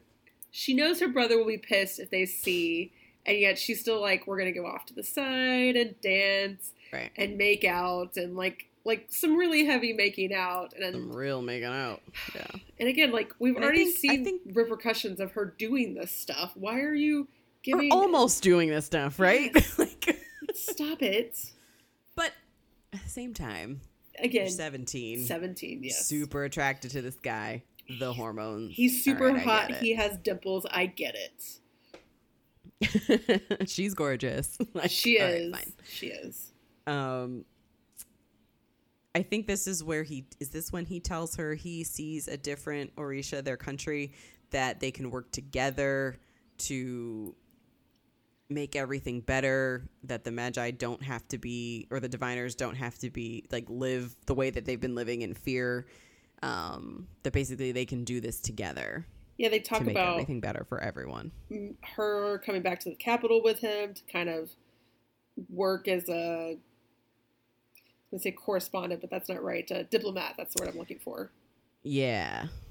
And like her whole family can Uh. come, and it's it's this really nice Mhm. moment of like we can create uh, utopia from this.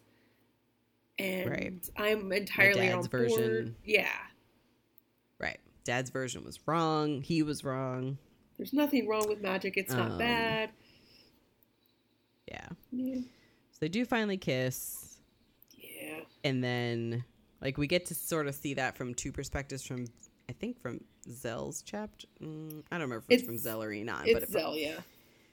it's uh, he kisses her, and then she pulls him to her to kiss him, Mhm. and then we see it again from Amari's perspective. It's Amari and Tzain are dancing, having fun, and then she notices Tzain looks upset, and she sees that he's seeing her brother kissing Zell, and then he goes towards them like he's gonna fight Inan again.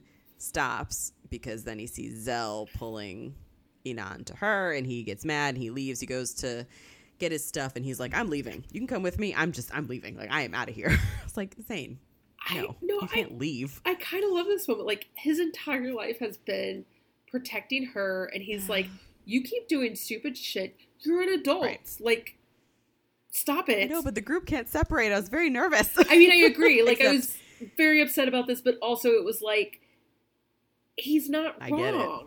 Yeah, like right. she uses And- him in, unintentionally as a fallback. Like he's there to fix her mistakes. But And with seeing what happens next, it's actually a good thing that him and Amari yeah, leave like that because he like gets his stuff and he is on his way out of the camp. So they are separated from the party when the palace guards attack, and yeah, it's real bad. A lot of diviners get killed, including Zu, the It's- healer, the young thirteen-year-old. She's basically like their leader. Seems like she's like their leader. She tries, she tries to talk to the palace guards to be like, "We're just here celebrating our heritage," like you know, playing that up, and they just, I think they shoot her with an arrow Yep. to kill her, into the guts. and a fight starts. Um, a lot of So much death. a lot of diviners get killed, but then Kwame, yes, Kwame, yeah. especially Kwame, the burner, he uses blood magic to amplify his powers, and it does, but it's a sacrifice because it does end up killing him, and it kills a lot of the guards in one shot, but it ends up killing him. But because of his sacrifice, a lot of the other diviners are able to escape. yes. Um, And it also sets e- uh, Inan back to, oh shit, magic is scary. Look at how many people he just killed. Yes. Right. In one, just one go of it. um, Amari and uh, Tzain are together, and N- Nailah, the lioness. Yes. Zell ends up getting captured, and I was not happy about this. No, but I knew it was going to happen at some point, and it's like we are roughly 400 pages in, so bad. and I just was. Yeah. I will admit, by this point, I had looked at the second book to see if there when the date was. I knew roughly how this was going to end, but Mm. also was like, you can get from this point to the end and still have an entirely broken character. So, Yeah. very, like, I knew she was going to live through this, but who knew what was coming out of this? Right. I mean, I just figured she would live through it because we needed her to, but I did not expect the cost of what she goes through. So she's captured. She comes to. Inan has seemingly rejoined the troops. He's in uniform. He's dyed his streak again. Um, he does have the other guards with him leave, and she does see that it was kind of a ruse, sort of. Um, but then he tries to convince her to tell him how to destroy the scroll so that she'll live. And that's where I was like, I'm sorry, what? How is this your plan? His This your plan is not to bust her out because I have problems with this then. his objective becomes that magic should be destroyed, but don't worry because he's going to become king and make everything okay. Like he will make everything okay even without magic. right, but you just want to destroy the scroll. I'm I didn't at the time, but I'm trying to see it from his perspective. If he is in love with her, if he really does think that this is the only way to save her, then I could see why he would choose destroying magic because it's just magic. I mean, he has magic, but he doesn't he doesn't love it. he doesn't want it. He, yeah. to save the woman that he loves, he would sacrifice it. But Yeah. this is not the answer, Inan. I was very upset with you right here. I still have a lot of problems with him and can't figure out my like actual thoughts on him. Mostly because like he does a lot of really bad things. Oh, I I wanted to like him, but I I definitely didn't so hate him. yeah.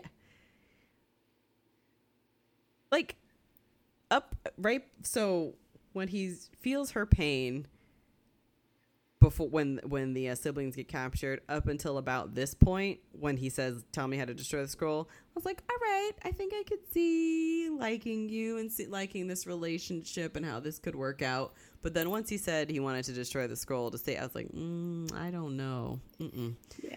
Mm-mm. oh because before they kiss before all that happens amari does ask zell like what's going on Yes. um She's all on board with it too. She's like, whatever, if you like my brother, like that's cool. I think he has a good heart. But there, but there's one point before that where she thinks that her brother will betray them, or that he'll say one thing and do something else.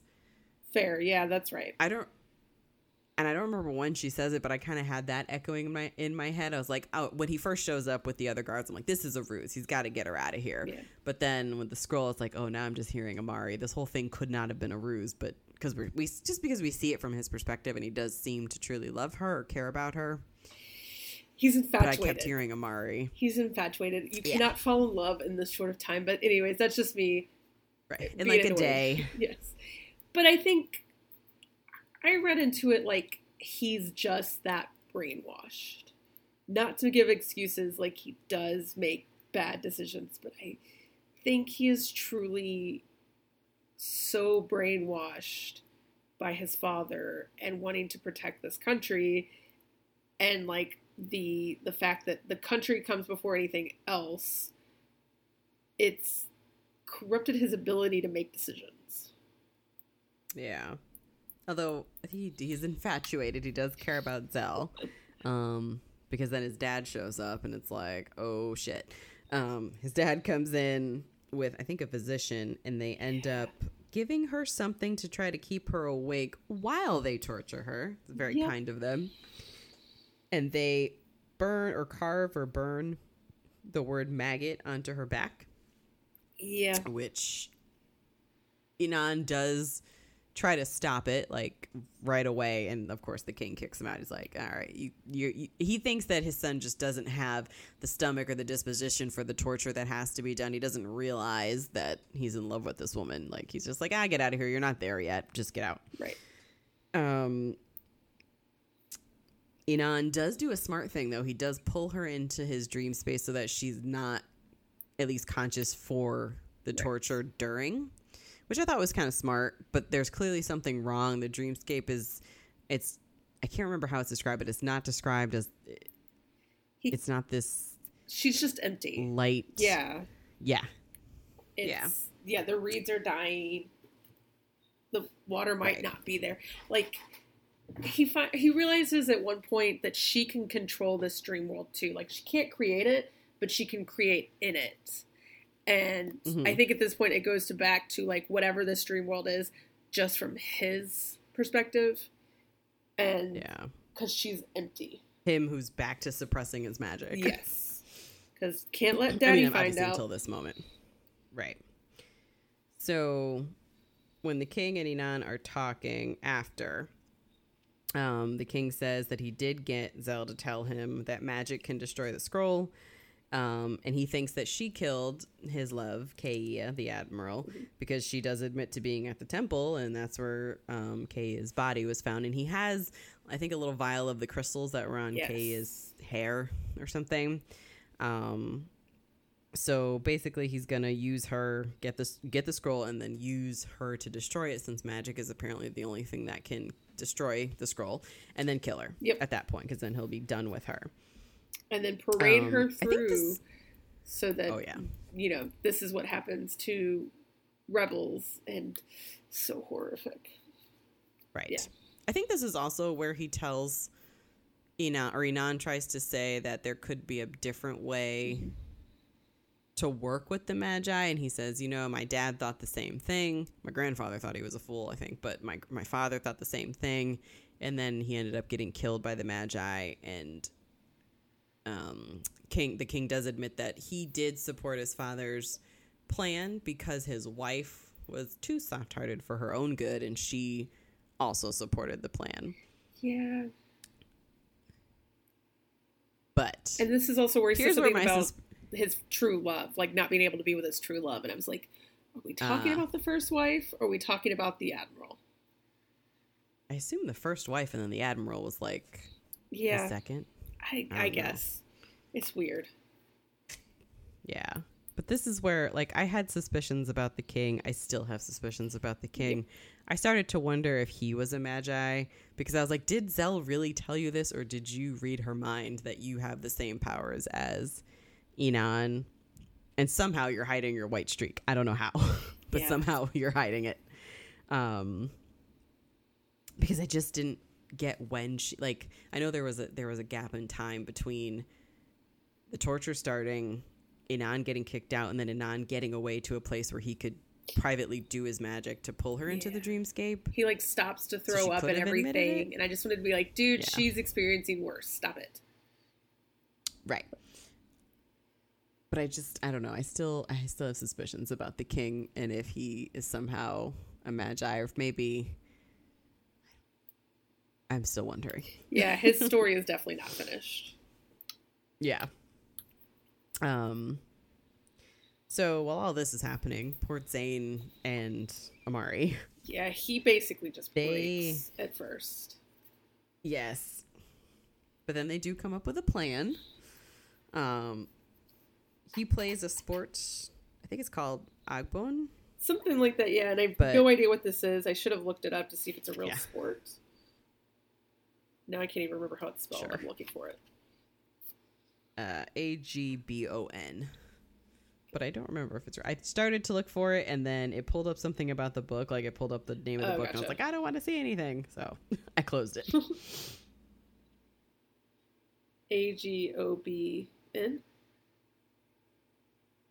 yes, I believe.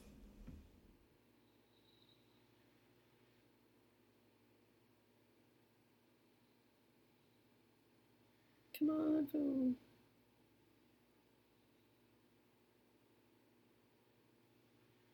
Mm, It's not pulling up anything. I must have spelled something wrong. Um, but anyways, continue. I'll Oh, okay. I'll look while. um, well, he plays this sport and he competes. You know, there's competitions. Um, I think he was actually at practice when their father almost drowned at the very beginning of the book. But he goes to uh, some of his competitors. Uh, you know, the sports competitors. I don't remember their names, but he goes to them in that town for help. So at first they don't trust what Amari says because Amari's just like, look, the scroll will give you back your magic. We just need your help. We need you to use your magic to help us get our friend out of this uh, fortress, I guess. Um, at first they don't believe her, and then they are afraid too because magic's been gone for so long. Do finally agree. A few do agree to touch the scroll to get their magic. A few others don't want to touch it, but they will help by throwing those uh, Molotov cocktails and causing Yeah. distractions that way. Um, so they start their attack on the compound. Um, actually, the those who did touch the scroll, there is a healer.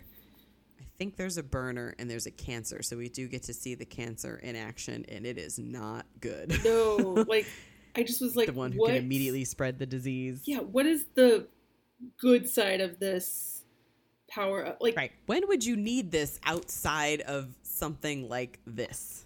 I guess Like to a burner. kill kudzu, maybe, but I that's all I can think of. I don't know. Like goddess of water, like that's cool. You can and the grounders who could build like make Yeah. buildings out of sand, very helpful. I I don't know about the cancer. So I looked up the Um. sport, and it pulls up coconuts, hmm Okay. which okay. Um, I don't know how that relates, other than it's probably the word for coconut somewhere. okay. But yeah, it's bringing up mostly about the book. So Okay. maybe this is just a made up sport.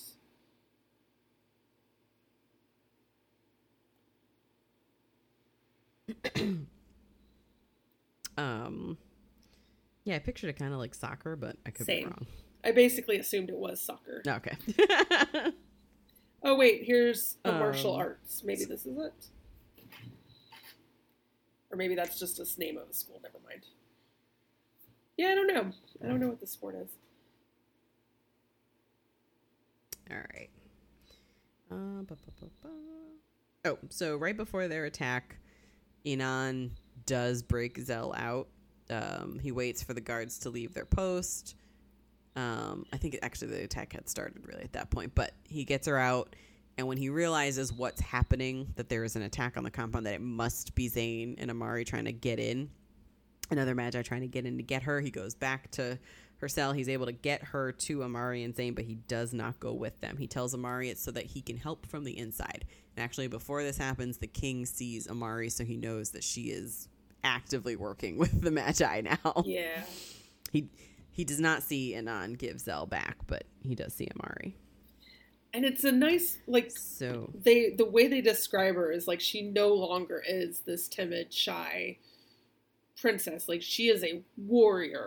yeah. Because when she saw her dad, she was ready to go at him. Yes. but like I think his people, were- his guards were trying to get him the hell out, you know, to keep their king safe. Yeah. Um, also, with those who did agree to touch the scroll, there is a healer. So, luckily, there is a healer who can help heal Zell. But when she comes to, she finds her magic is gone, which she says something to Inan too about something being, or I can't feel it. And I was like, oh no. yeah. And her magic, she feels that her magic's gone. Not that it's stuck, but that it's just gone. She doesn't feel it inside of her anymore. Yeah, it's Um, at first I was like, no, they gave her some kind of like uh anesthesia or whatever, and I was about to say anesthesiologist, but that's not the right word. Um, Well, that stuff they injected into her to keep her awake or whatever. I guess. I think that it was described as a black liquid. I was worried that it was majacite in liquid form and that they were going to inject her with that. But then I was like, that would probably kill her since the metal cuts through them. Sorry, excuse me. Um, Zell does not tell anyone that her magic is gone, though, which I get it. Um, they're all trying to think of a plan because they they are running out of time. They have to get to this temple, and the fastest way is to go to Jimeta, which is this lawless land, um, where swindlers, you know, not a great area. Yeah. Um, but that's the fastest way. they um they end up going to the silver-eyed foxer. um who ends up being a pickpocket that she met um, at the diviner camp at the uh, when they when she first gets to the diviner camp. She promises him the goodwill of the gods to to help her. Um, and when he says, "Well, my men might need a little more than that," she does say, um, she promises employment by the future queen of Orïsha, talking about Amari, because Amari had basically claimed her title when she was trying to convince the other diviners to help her and Tzain to touch the scroll to get their magic and to help get Zell out. So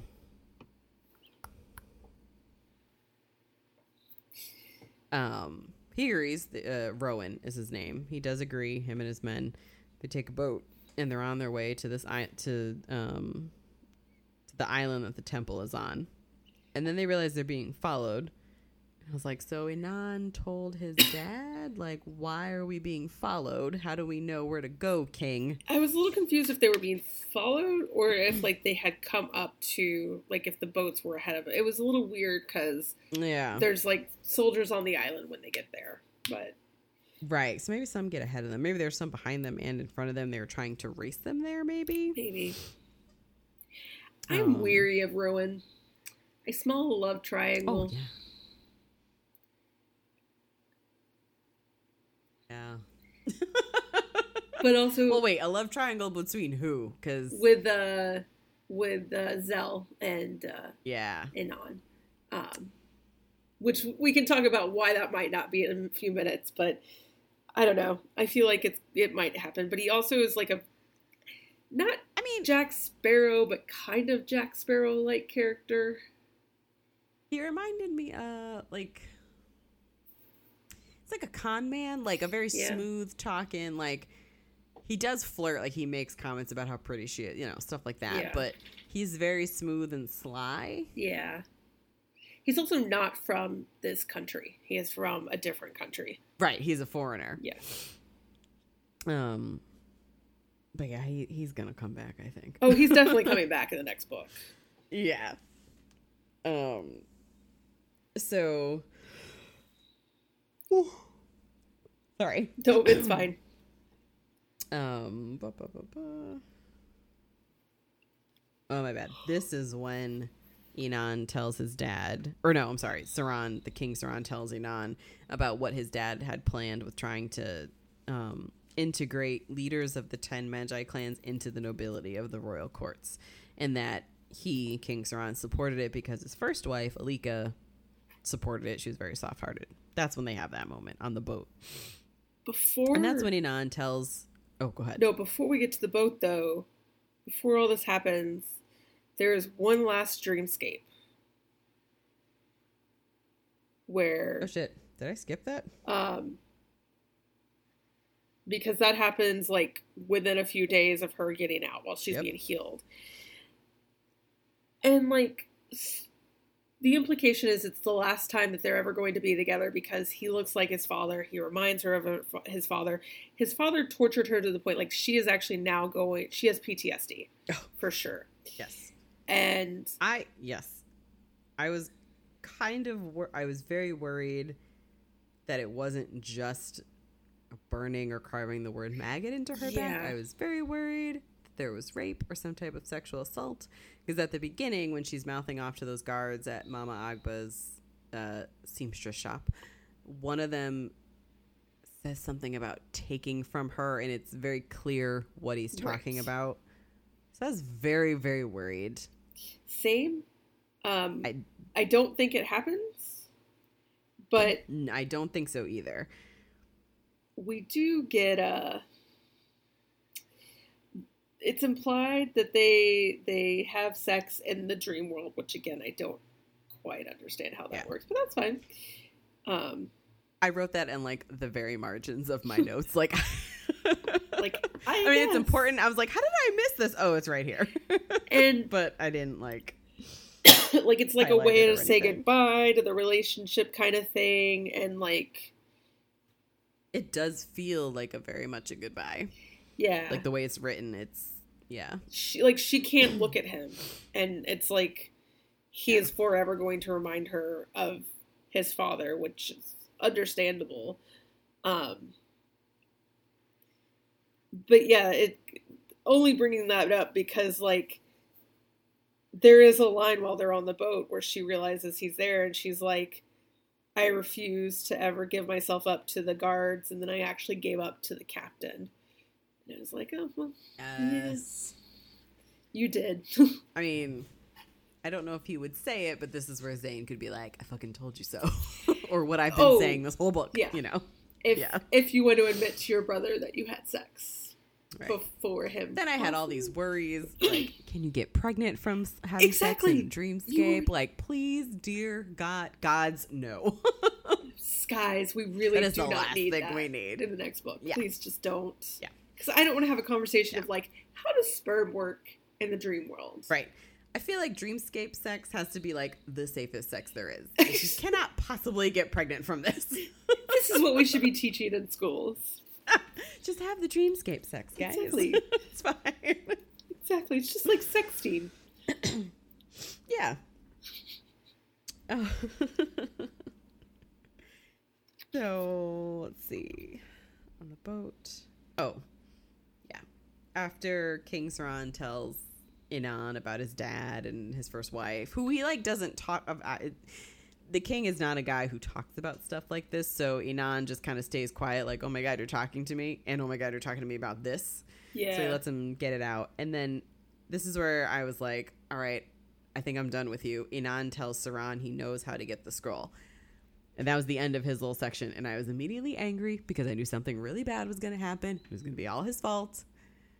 And that. yeah. yeah. So, on the other boat, Roën's plan, uh, because the King's Guard is surrounding the island, their plan is to. Well, first, actually, they took one of the King's Guard ships. So, their plan is to take the armor of the men that were on that ship, who they didn't kill uh, under Zell's orders, um, kept them alive. This is the point I really Um, liked him. Like, Yeah. I can see him getting annoying, yeah. but I really like But the thing about like, how quickly can we take the ship? Five minutes, six minutes, seven minutes.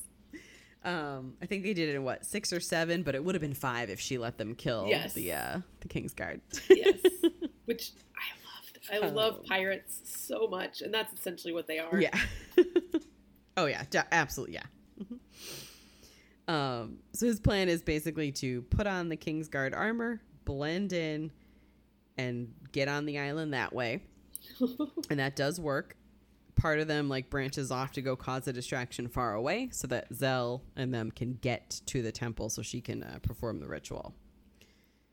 Um, Zell does tell Amari on the boat actually that her magic is gone. Um, What- and Amari is super supportive, and even though like she feels like the floor is dropped out beneath her, she's encouraging. She's like, "We have to try. It'll be fine. You can do this. You got this." Like it's the gods wouldn't I steer us wrong. I, yeah, by this point, yes. like she's sitting there braiding her hair, and like yes. all Zell's needed is an older sister to kind of just be there for her, and um, Amar just needed someone to care about her, and now she's got two people that do. It, it Right. is. It's a really beautiful, and and they re- reference because. You know, a lot of this culture is oral stories and things like that, and they're like, Mhm. what would this story be called? And she finally settles Oh, that it would be. The Princess and the Warrior. I totally teared up because I am Yeah. the world's biggest softie. So I was like, "That's it." Yeah, I their I can't remember relationship what they. sells this book for me. Do you remember the other things about what their story would call would be called? I don't. Let me see if I can find Ugh. it. Because I know Zell says something about like the princess and the, and I think it was whatever Tzain's nickname was after winning the uh the boat fight thing at the arena. Let's see. There's the arena.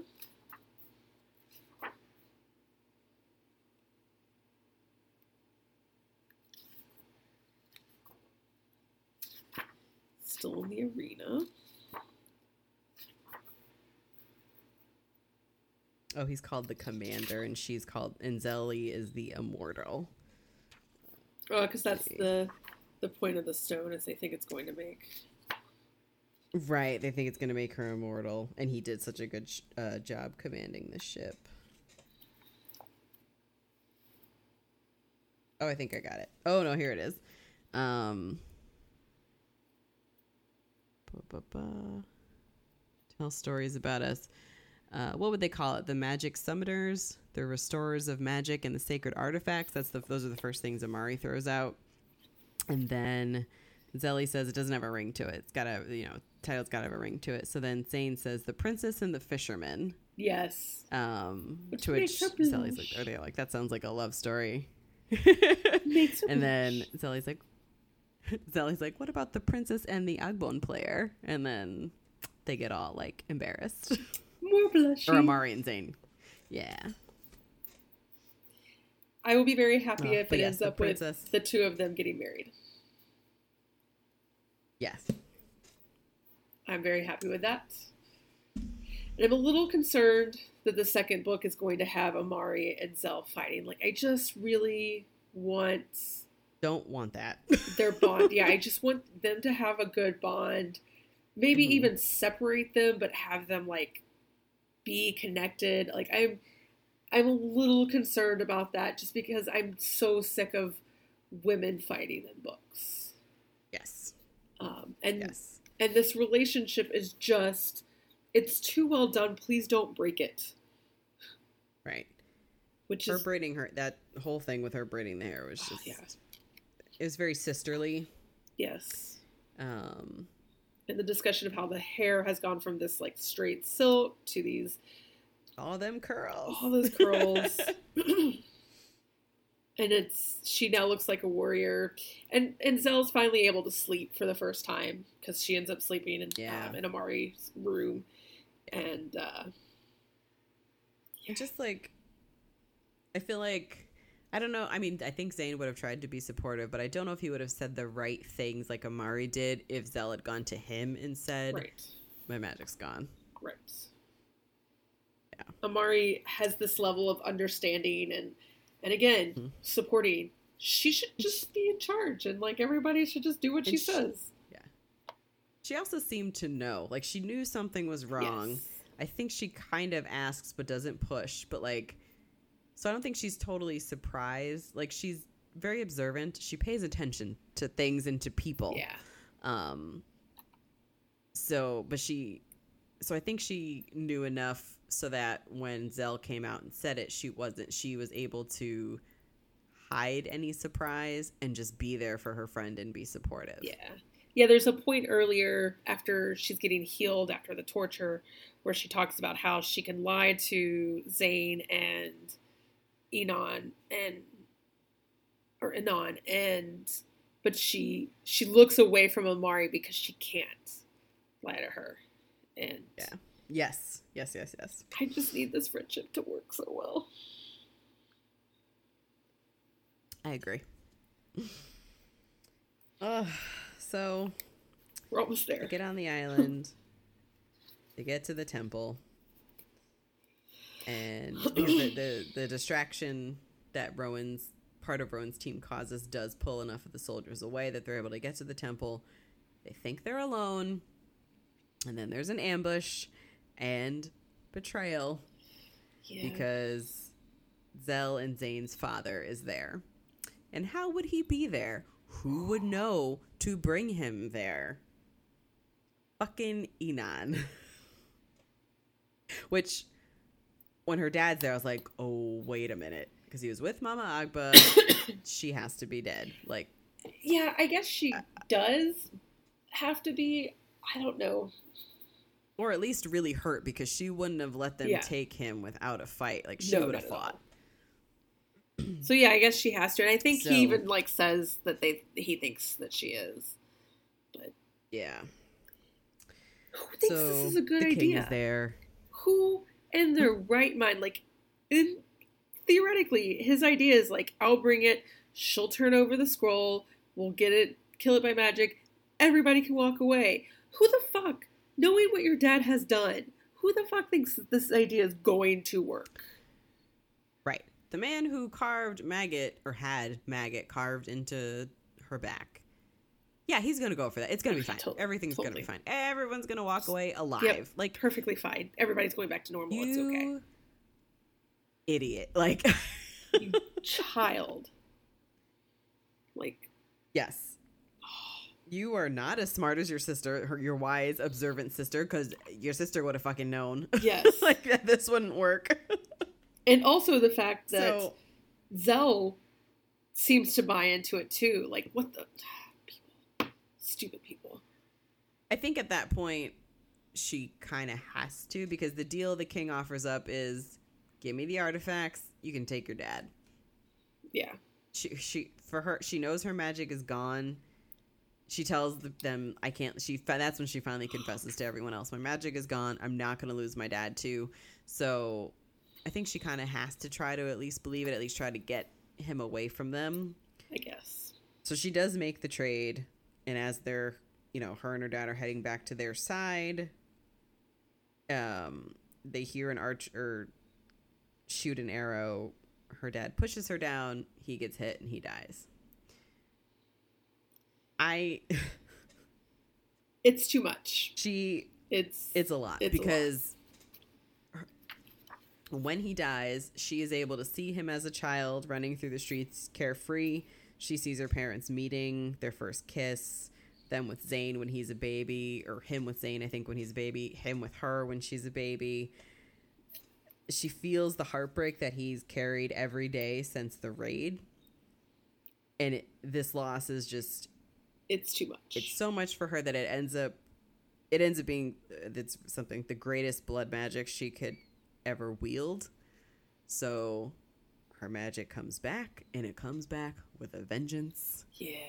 his it's her dad's spirit basically tearing away from her like as the shadows like the shadow that hit Tzain but this is like her dad's spirit the shadows um they kill guards and she wants vengeance like she wants blood but she can hear her dad which i like this part because she can anyone any one of us would be like yeah Oh, i yeah. want to fucking kill all these people she hears her dad saying vengeance isn't going to solve anything that's not to we can still make this right. Like vengeance isn't what we need to focus on right now.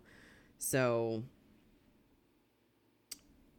she um needs to get the sunstone because when she traded her dad she did give up the scroll and she gave up the sunstone but she, she didn't give up the bone dagger because she in her like even in that moment of trying to make the trade and trying to understand this betrayal she re- remembers that Inan's never seen it so she just throws out a, just a random dagger and keeps the actual bone dagger so she needs to get the scroll and the sunstone back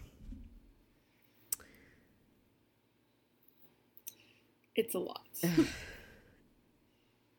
then it get we get to see it from Inan's perspective, and he there's something in his section where he says, "I was dead the moment her dad her dad hit the ground," and I was like, "No, your ass was dead the moment you told your father you knew how to get the scroll. yes. That's where you died because Stupid there was, there was no way you were gonna no." Mm-mm. So he ends up baiting her. He him watching her wield this power, I was just I liked kind of seeing it from his perspective. Like seeing it from her perspective was uh, very like a lot and Yeah. perfect and wonderful to but maybe not wonderful, but from his perspective too as maybe like the the the sights of her vengeance or the sights of her power because now it's not vengeance anymore i really liked that description of him Yeah, he says in total awe The girl I held in my sleep is nowhere to be seen. In her place, a monster rages. It bears the fangs of death. And its two black shadows are coming from her hand, like venomous snakes. And just like slaughtering everything. yep Um, Yep. Yeah, and he realizes like his magic doesn't isn't uh, a, an offense magic as much or offense. Yeah. Yeah. Offensive. I mean, offensive. Like I think his could be It if could he be. fucking learned how to use it. He has killed someone with it, so it's like, yeah. right. And he kills someone again, but for some reason it doesn't translate to the Oh, right. scroll. Right. So she does get the sunstone. And then he still has the scroll. And he does this is this is smart on his part, but I he remembers his dad said that only magic can kill or destroy the scroll. Mhm. So he baits her by saying this is all your fault. Your dad didn't have to. Die. I'm just like the audacity, the Yes. audacity. um, It's too much. your dad didn't have to die, blah, blah, blah.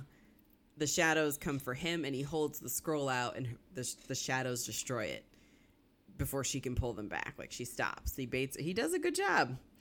So in that moment, the king is super proud of his son. He's like gonna congratulate him because he destroyed magic once and for all. And then his dad is about to get attacked from behind by it looks like one of the king's guard and Inan realizes no, it's gotta be like mercenaries or whatever. Mhm. So he uses his powers to freeze the attacker and then to kill him. Does anyone think that the king is going to be super grateful here and embrace his son after seeing this? No, the king is a selfish bastard. Like, Yep. there has to be more to this backstory. So I'm like, he's he's somehow he's a maji. Maybe his first wife was, I or I don't know why, but I thought it was him because some self hate. I don't know. Um. So the king's pissed. He's like, "You're no son of mine." Freaking gut stabs him, stabs his son. His, his son he tried his Inan does try to say no I was infected but I destroyed I destroyed magic anyway it's fine it's going away it's Yeah. it's fine tries to plead, tries to make him understand. Oh, but then the king realizes that the the guy that the, that Inan just killed has the same turquoise jewels or whatever like The crystals, pieces dust, in his yeah. hair. Yeah, that Kaea had. So now he knows. Oh, now he knows. You killed my girlfriend. And I think that's what I think. I think that's what sends him over the edge more, because that's when he stabs him. Yes. he stabs Inan. Who we don't actually see die. Like, We do not, because he's ready to give the killing blow, and we get to see it from Amari's perspective. yes. Like she, we get to see it kind of play out again of her dad stabbing her brother, her realizing this, and then he's gonna do the killing blow, but we don't actually see that it happens. Right. Um, Which he might be. but Amari does fight the king.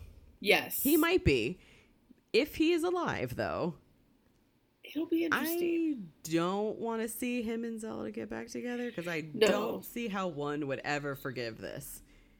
No, like that starts to borderline on like too much of a YA trope for me, and I just don't see it happen. Yeah. Either have her be alone, which there's Right. nothing wrong with, or With yeah, yeah, I I don't know. or any almost anyone else. um, But Amari Amari, fights her dad. She because she can fight. This she does have like a slight moment of hesitation and doesn't. She could take him out, but she doesn't. And in that moment, he does cut her, like cuts her back. But she rallies and she does kill him. I did get worried for a second when she had that moment of hesitation that it was going to be like Tzain jumping in and save and you know saving her and Yes. killing the king, but we did not have that. We do hear Tzain yell, but it's fine. But she rallies and she kills him. I love it. I love so much. It is her. Um. She says, "I'm not a little girl. He, I'm not the little girl he knows. I am a princess. I am a queen. I am a lion heir." And it is Yes. so wonderfully well done. Yes.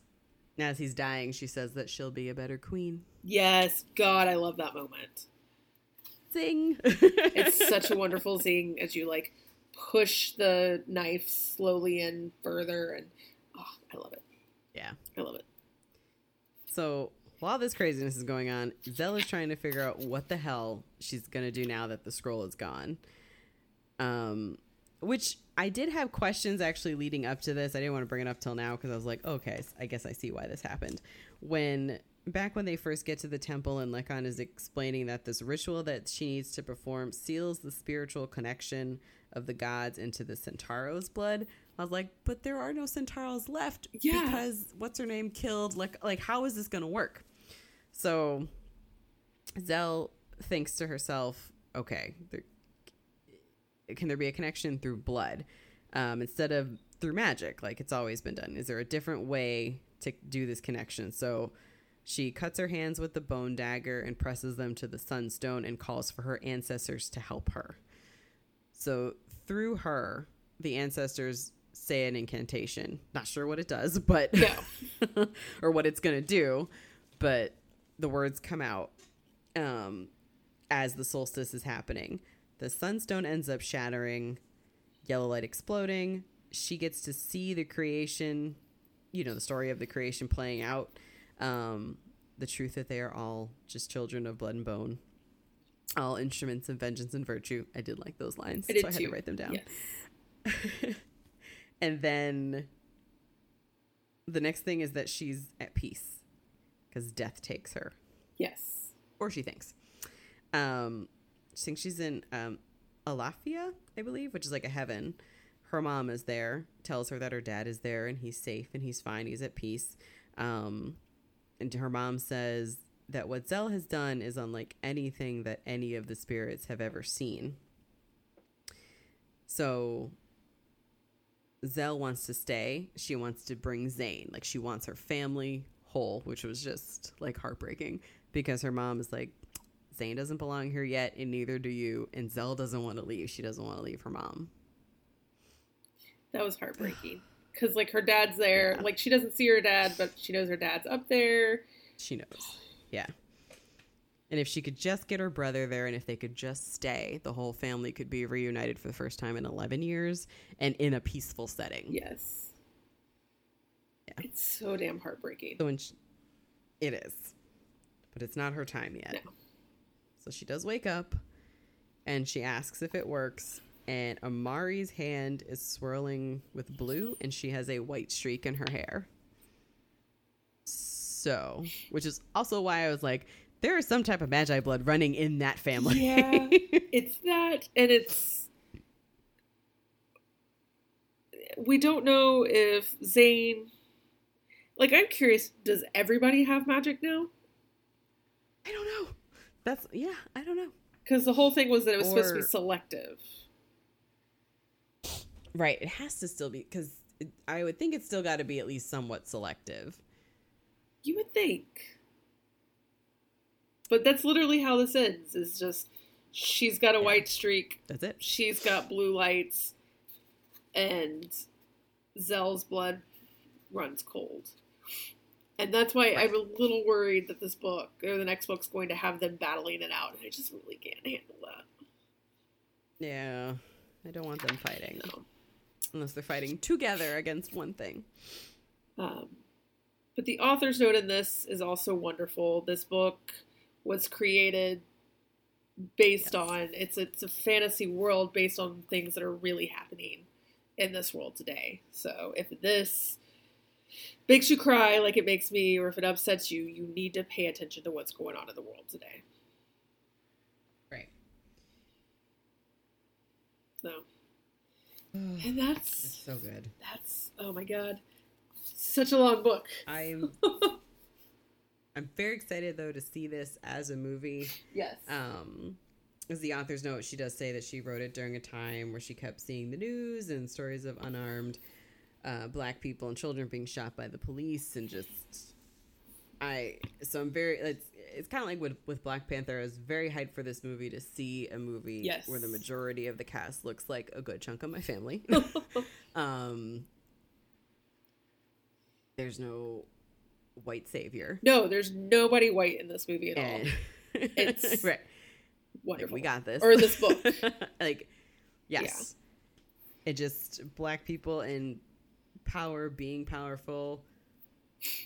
Ugh, And a given, woman, a black woman yeah, she isn't being the hope for like all. Yeah. and and the author is Nigerian American, so like there is Hmm. not going to be a white savior character or anything No. like that.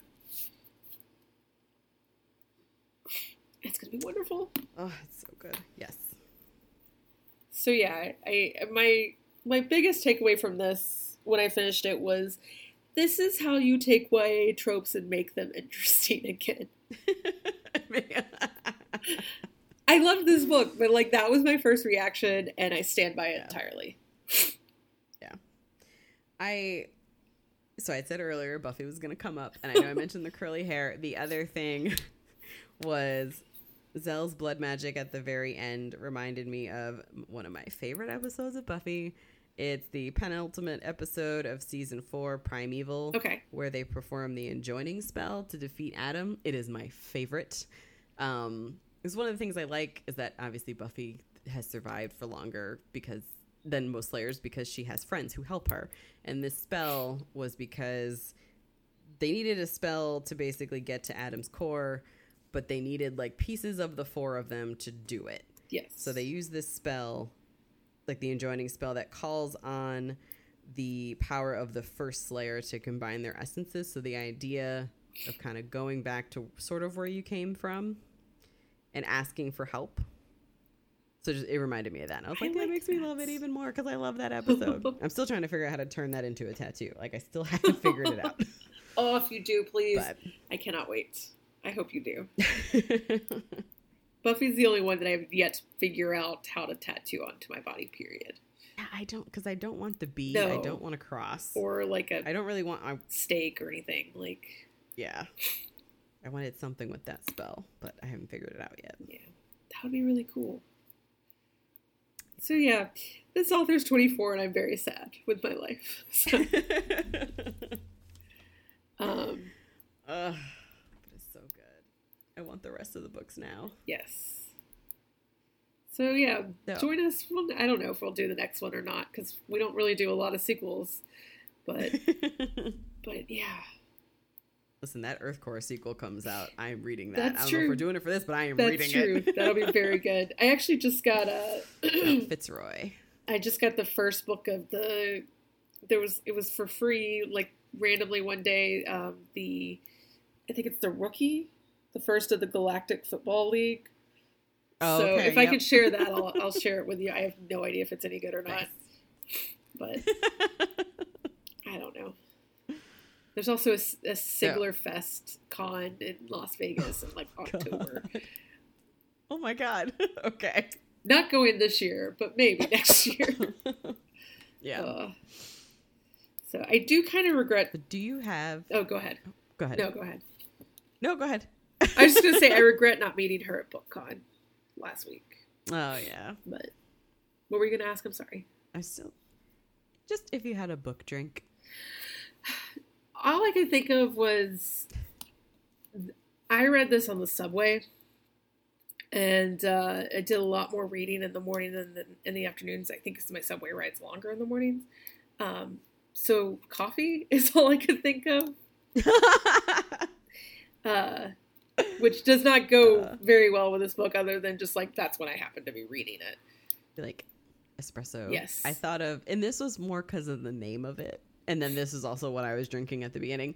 Um, a dark and stormy, Oh yeah, just because the name is pretty good, yeah, that is good. and they also taste delicious. I got a friend.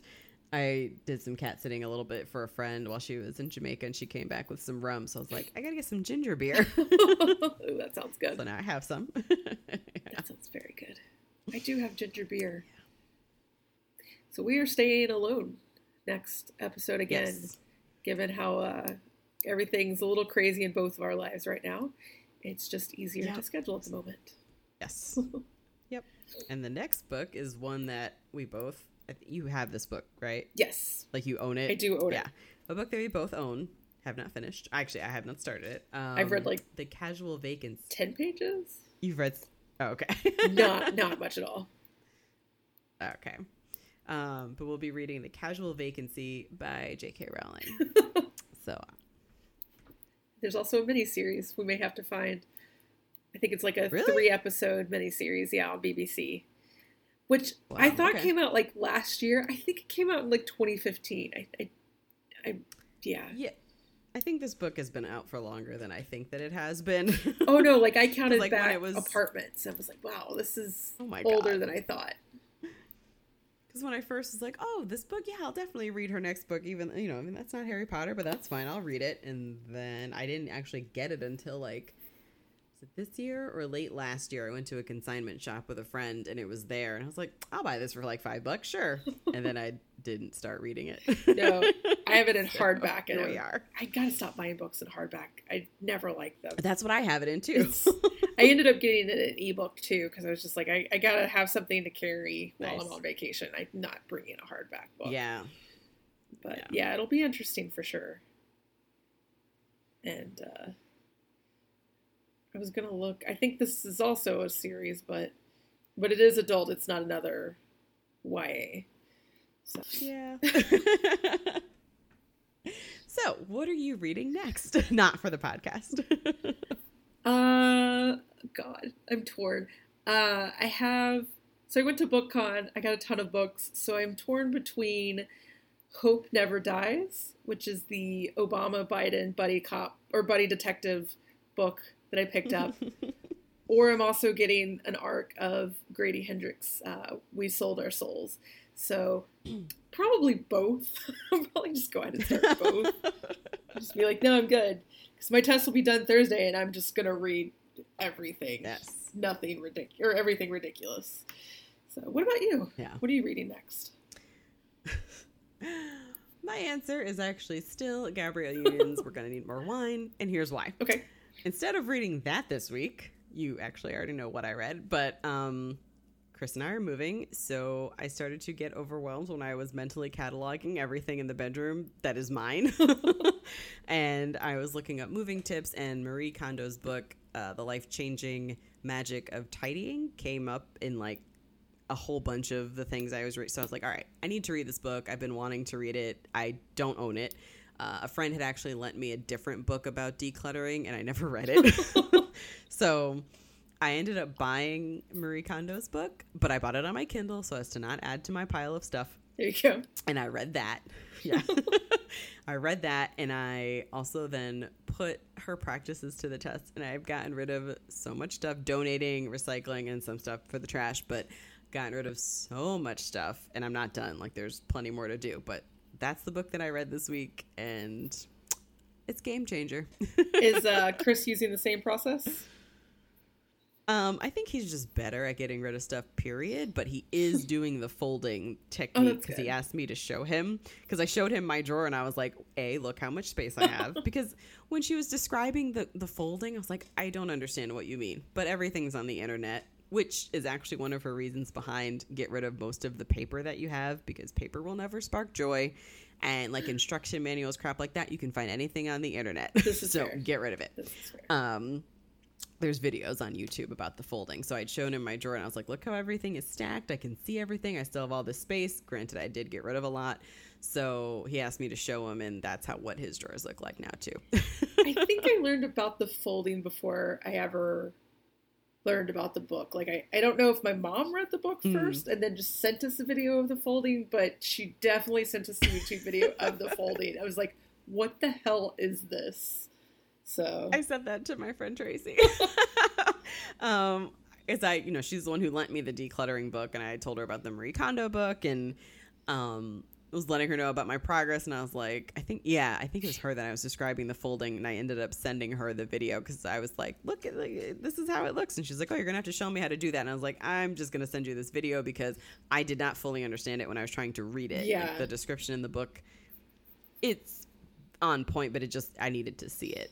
So I think that is uh, so I need to finish Gabrielle. the benefit of internet. There's a lot of things where I'm like, I'm reading Yes. this, and I'm like, you know what? Can I just see you do it? Like, just let me watch. Right, because I don't get what you're talking about. exactly. Yeah.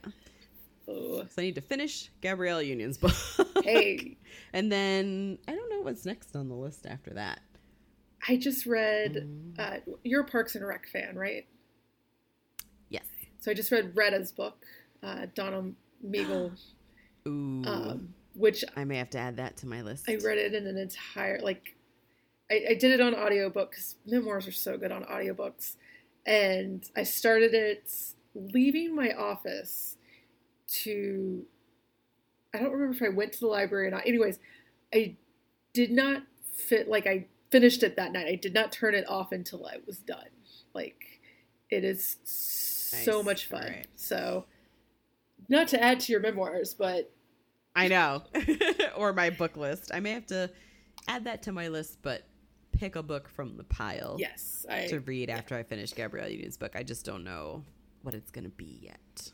getting Scribd was not necessarily the best idea for me because a lot of new books come out and I'm like, I wonder if it's on Scribd. Oh, it is. Okay, well, yeah. Yeah. Not the best. Yeah, I got to cancel audio books or that and can and start that one. Yeah, it's got a lot on there. But uh but yeah, so we'll be back in 2 weeks. Um Yes. With a casual vacancy. it'll be Um interesting. I am very curious to see how her yes. uh, style translates if she changes it at all. Right. And uh, Yeah. we'll go from there. Um, Awesome. Anything else? Or anything you want to plug? Um, just because it's new, I have an Animorphs podcast that's shit. I still have to edit tonight. Um, oh no. that started this past. By the time this comes out, yeah, this past Tuesday. Um, and it's me and two friends who have read the books. We uh, made Tim Lowe, uh, past guest, uh, thought it was a cartoon, so he is not reading them. and uh, so we talk about book one. It'll be it's just we're going through the entire series in order, um, and there's a lot of talk about cousins that's very awkward. So I'm just gonna leave that. But yeah, go check it out, especially if you were an Animorphs fan back in the '90s. What about you? have to. I don't I don't remember and like I know I read some of them, but I don't remember them. So I'm going to have to give this a listen to try to like jog my memory. Yeah, I'm really because it takes I think four books to before this series for me is like I'm on board hundred percent because I know book two and three are like my least favorite of the series, but we'll get through those and it'll be good. So, Yeah. what about you? Do you have anything to promote? I don't. This move is just there's yeah. You promote That's the focus. moving. Trying to get an apartment, get rid of stuff, Yes. and then pack it all. A little stressed out about all that, so that's the that's the focus right completely now. understand. Ugh. So you can find us on all the social media at JBC Podcast. Um, there is also a Facebook group, a handbook for judging fabu- fabulous retellings covers, and we're also wherever your podcasts are found at Judging Book Covers. Uh, thank you so much for listening, and continue supporting your local libraries. Woohoo.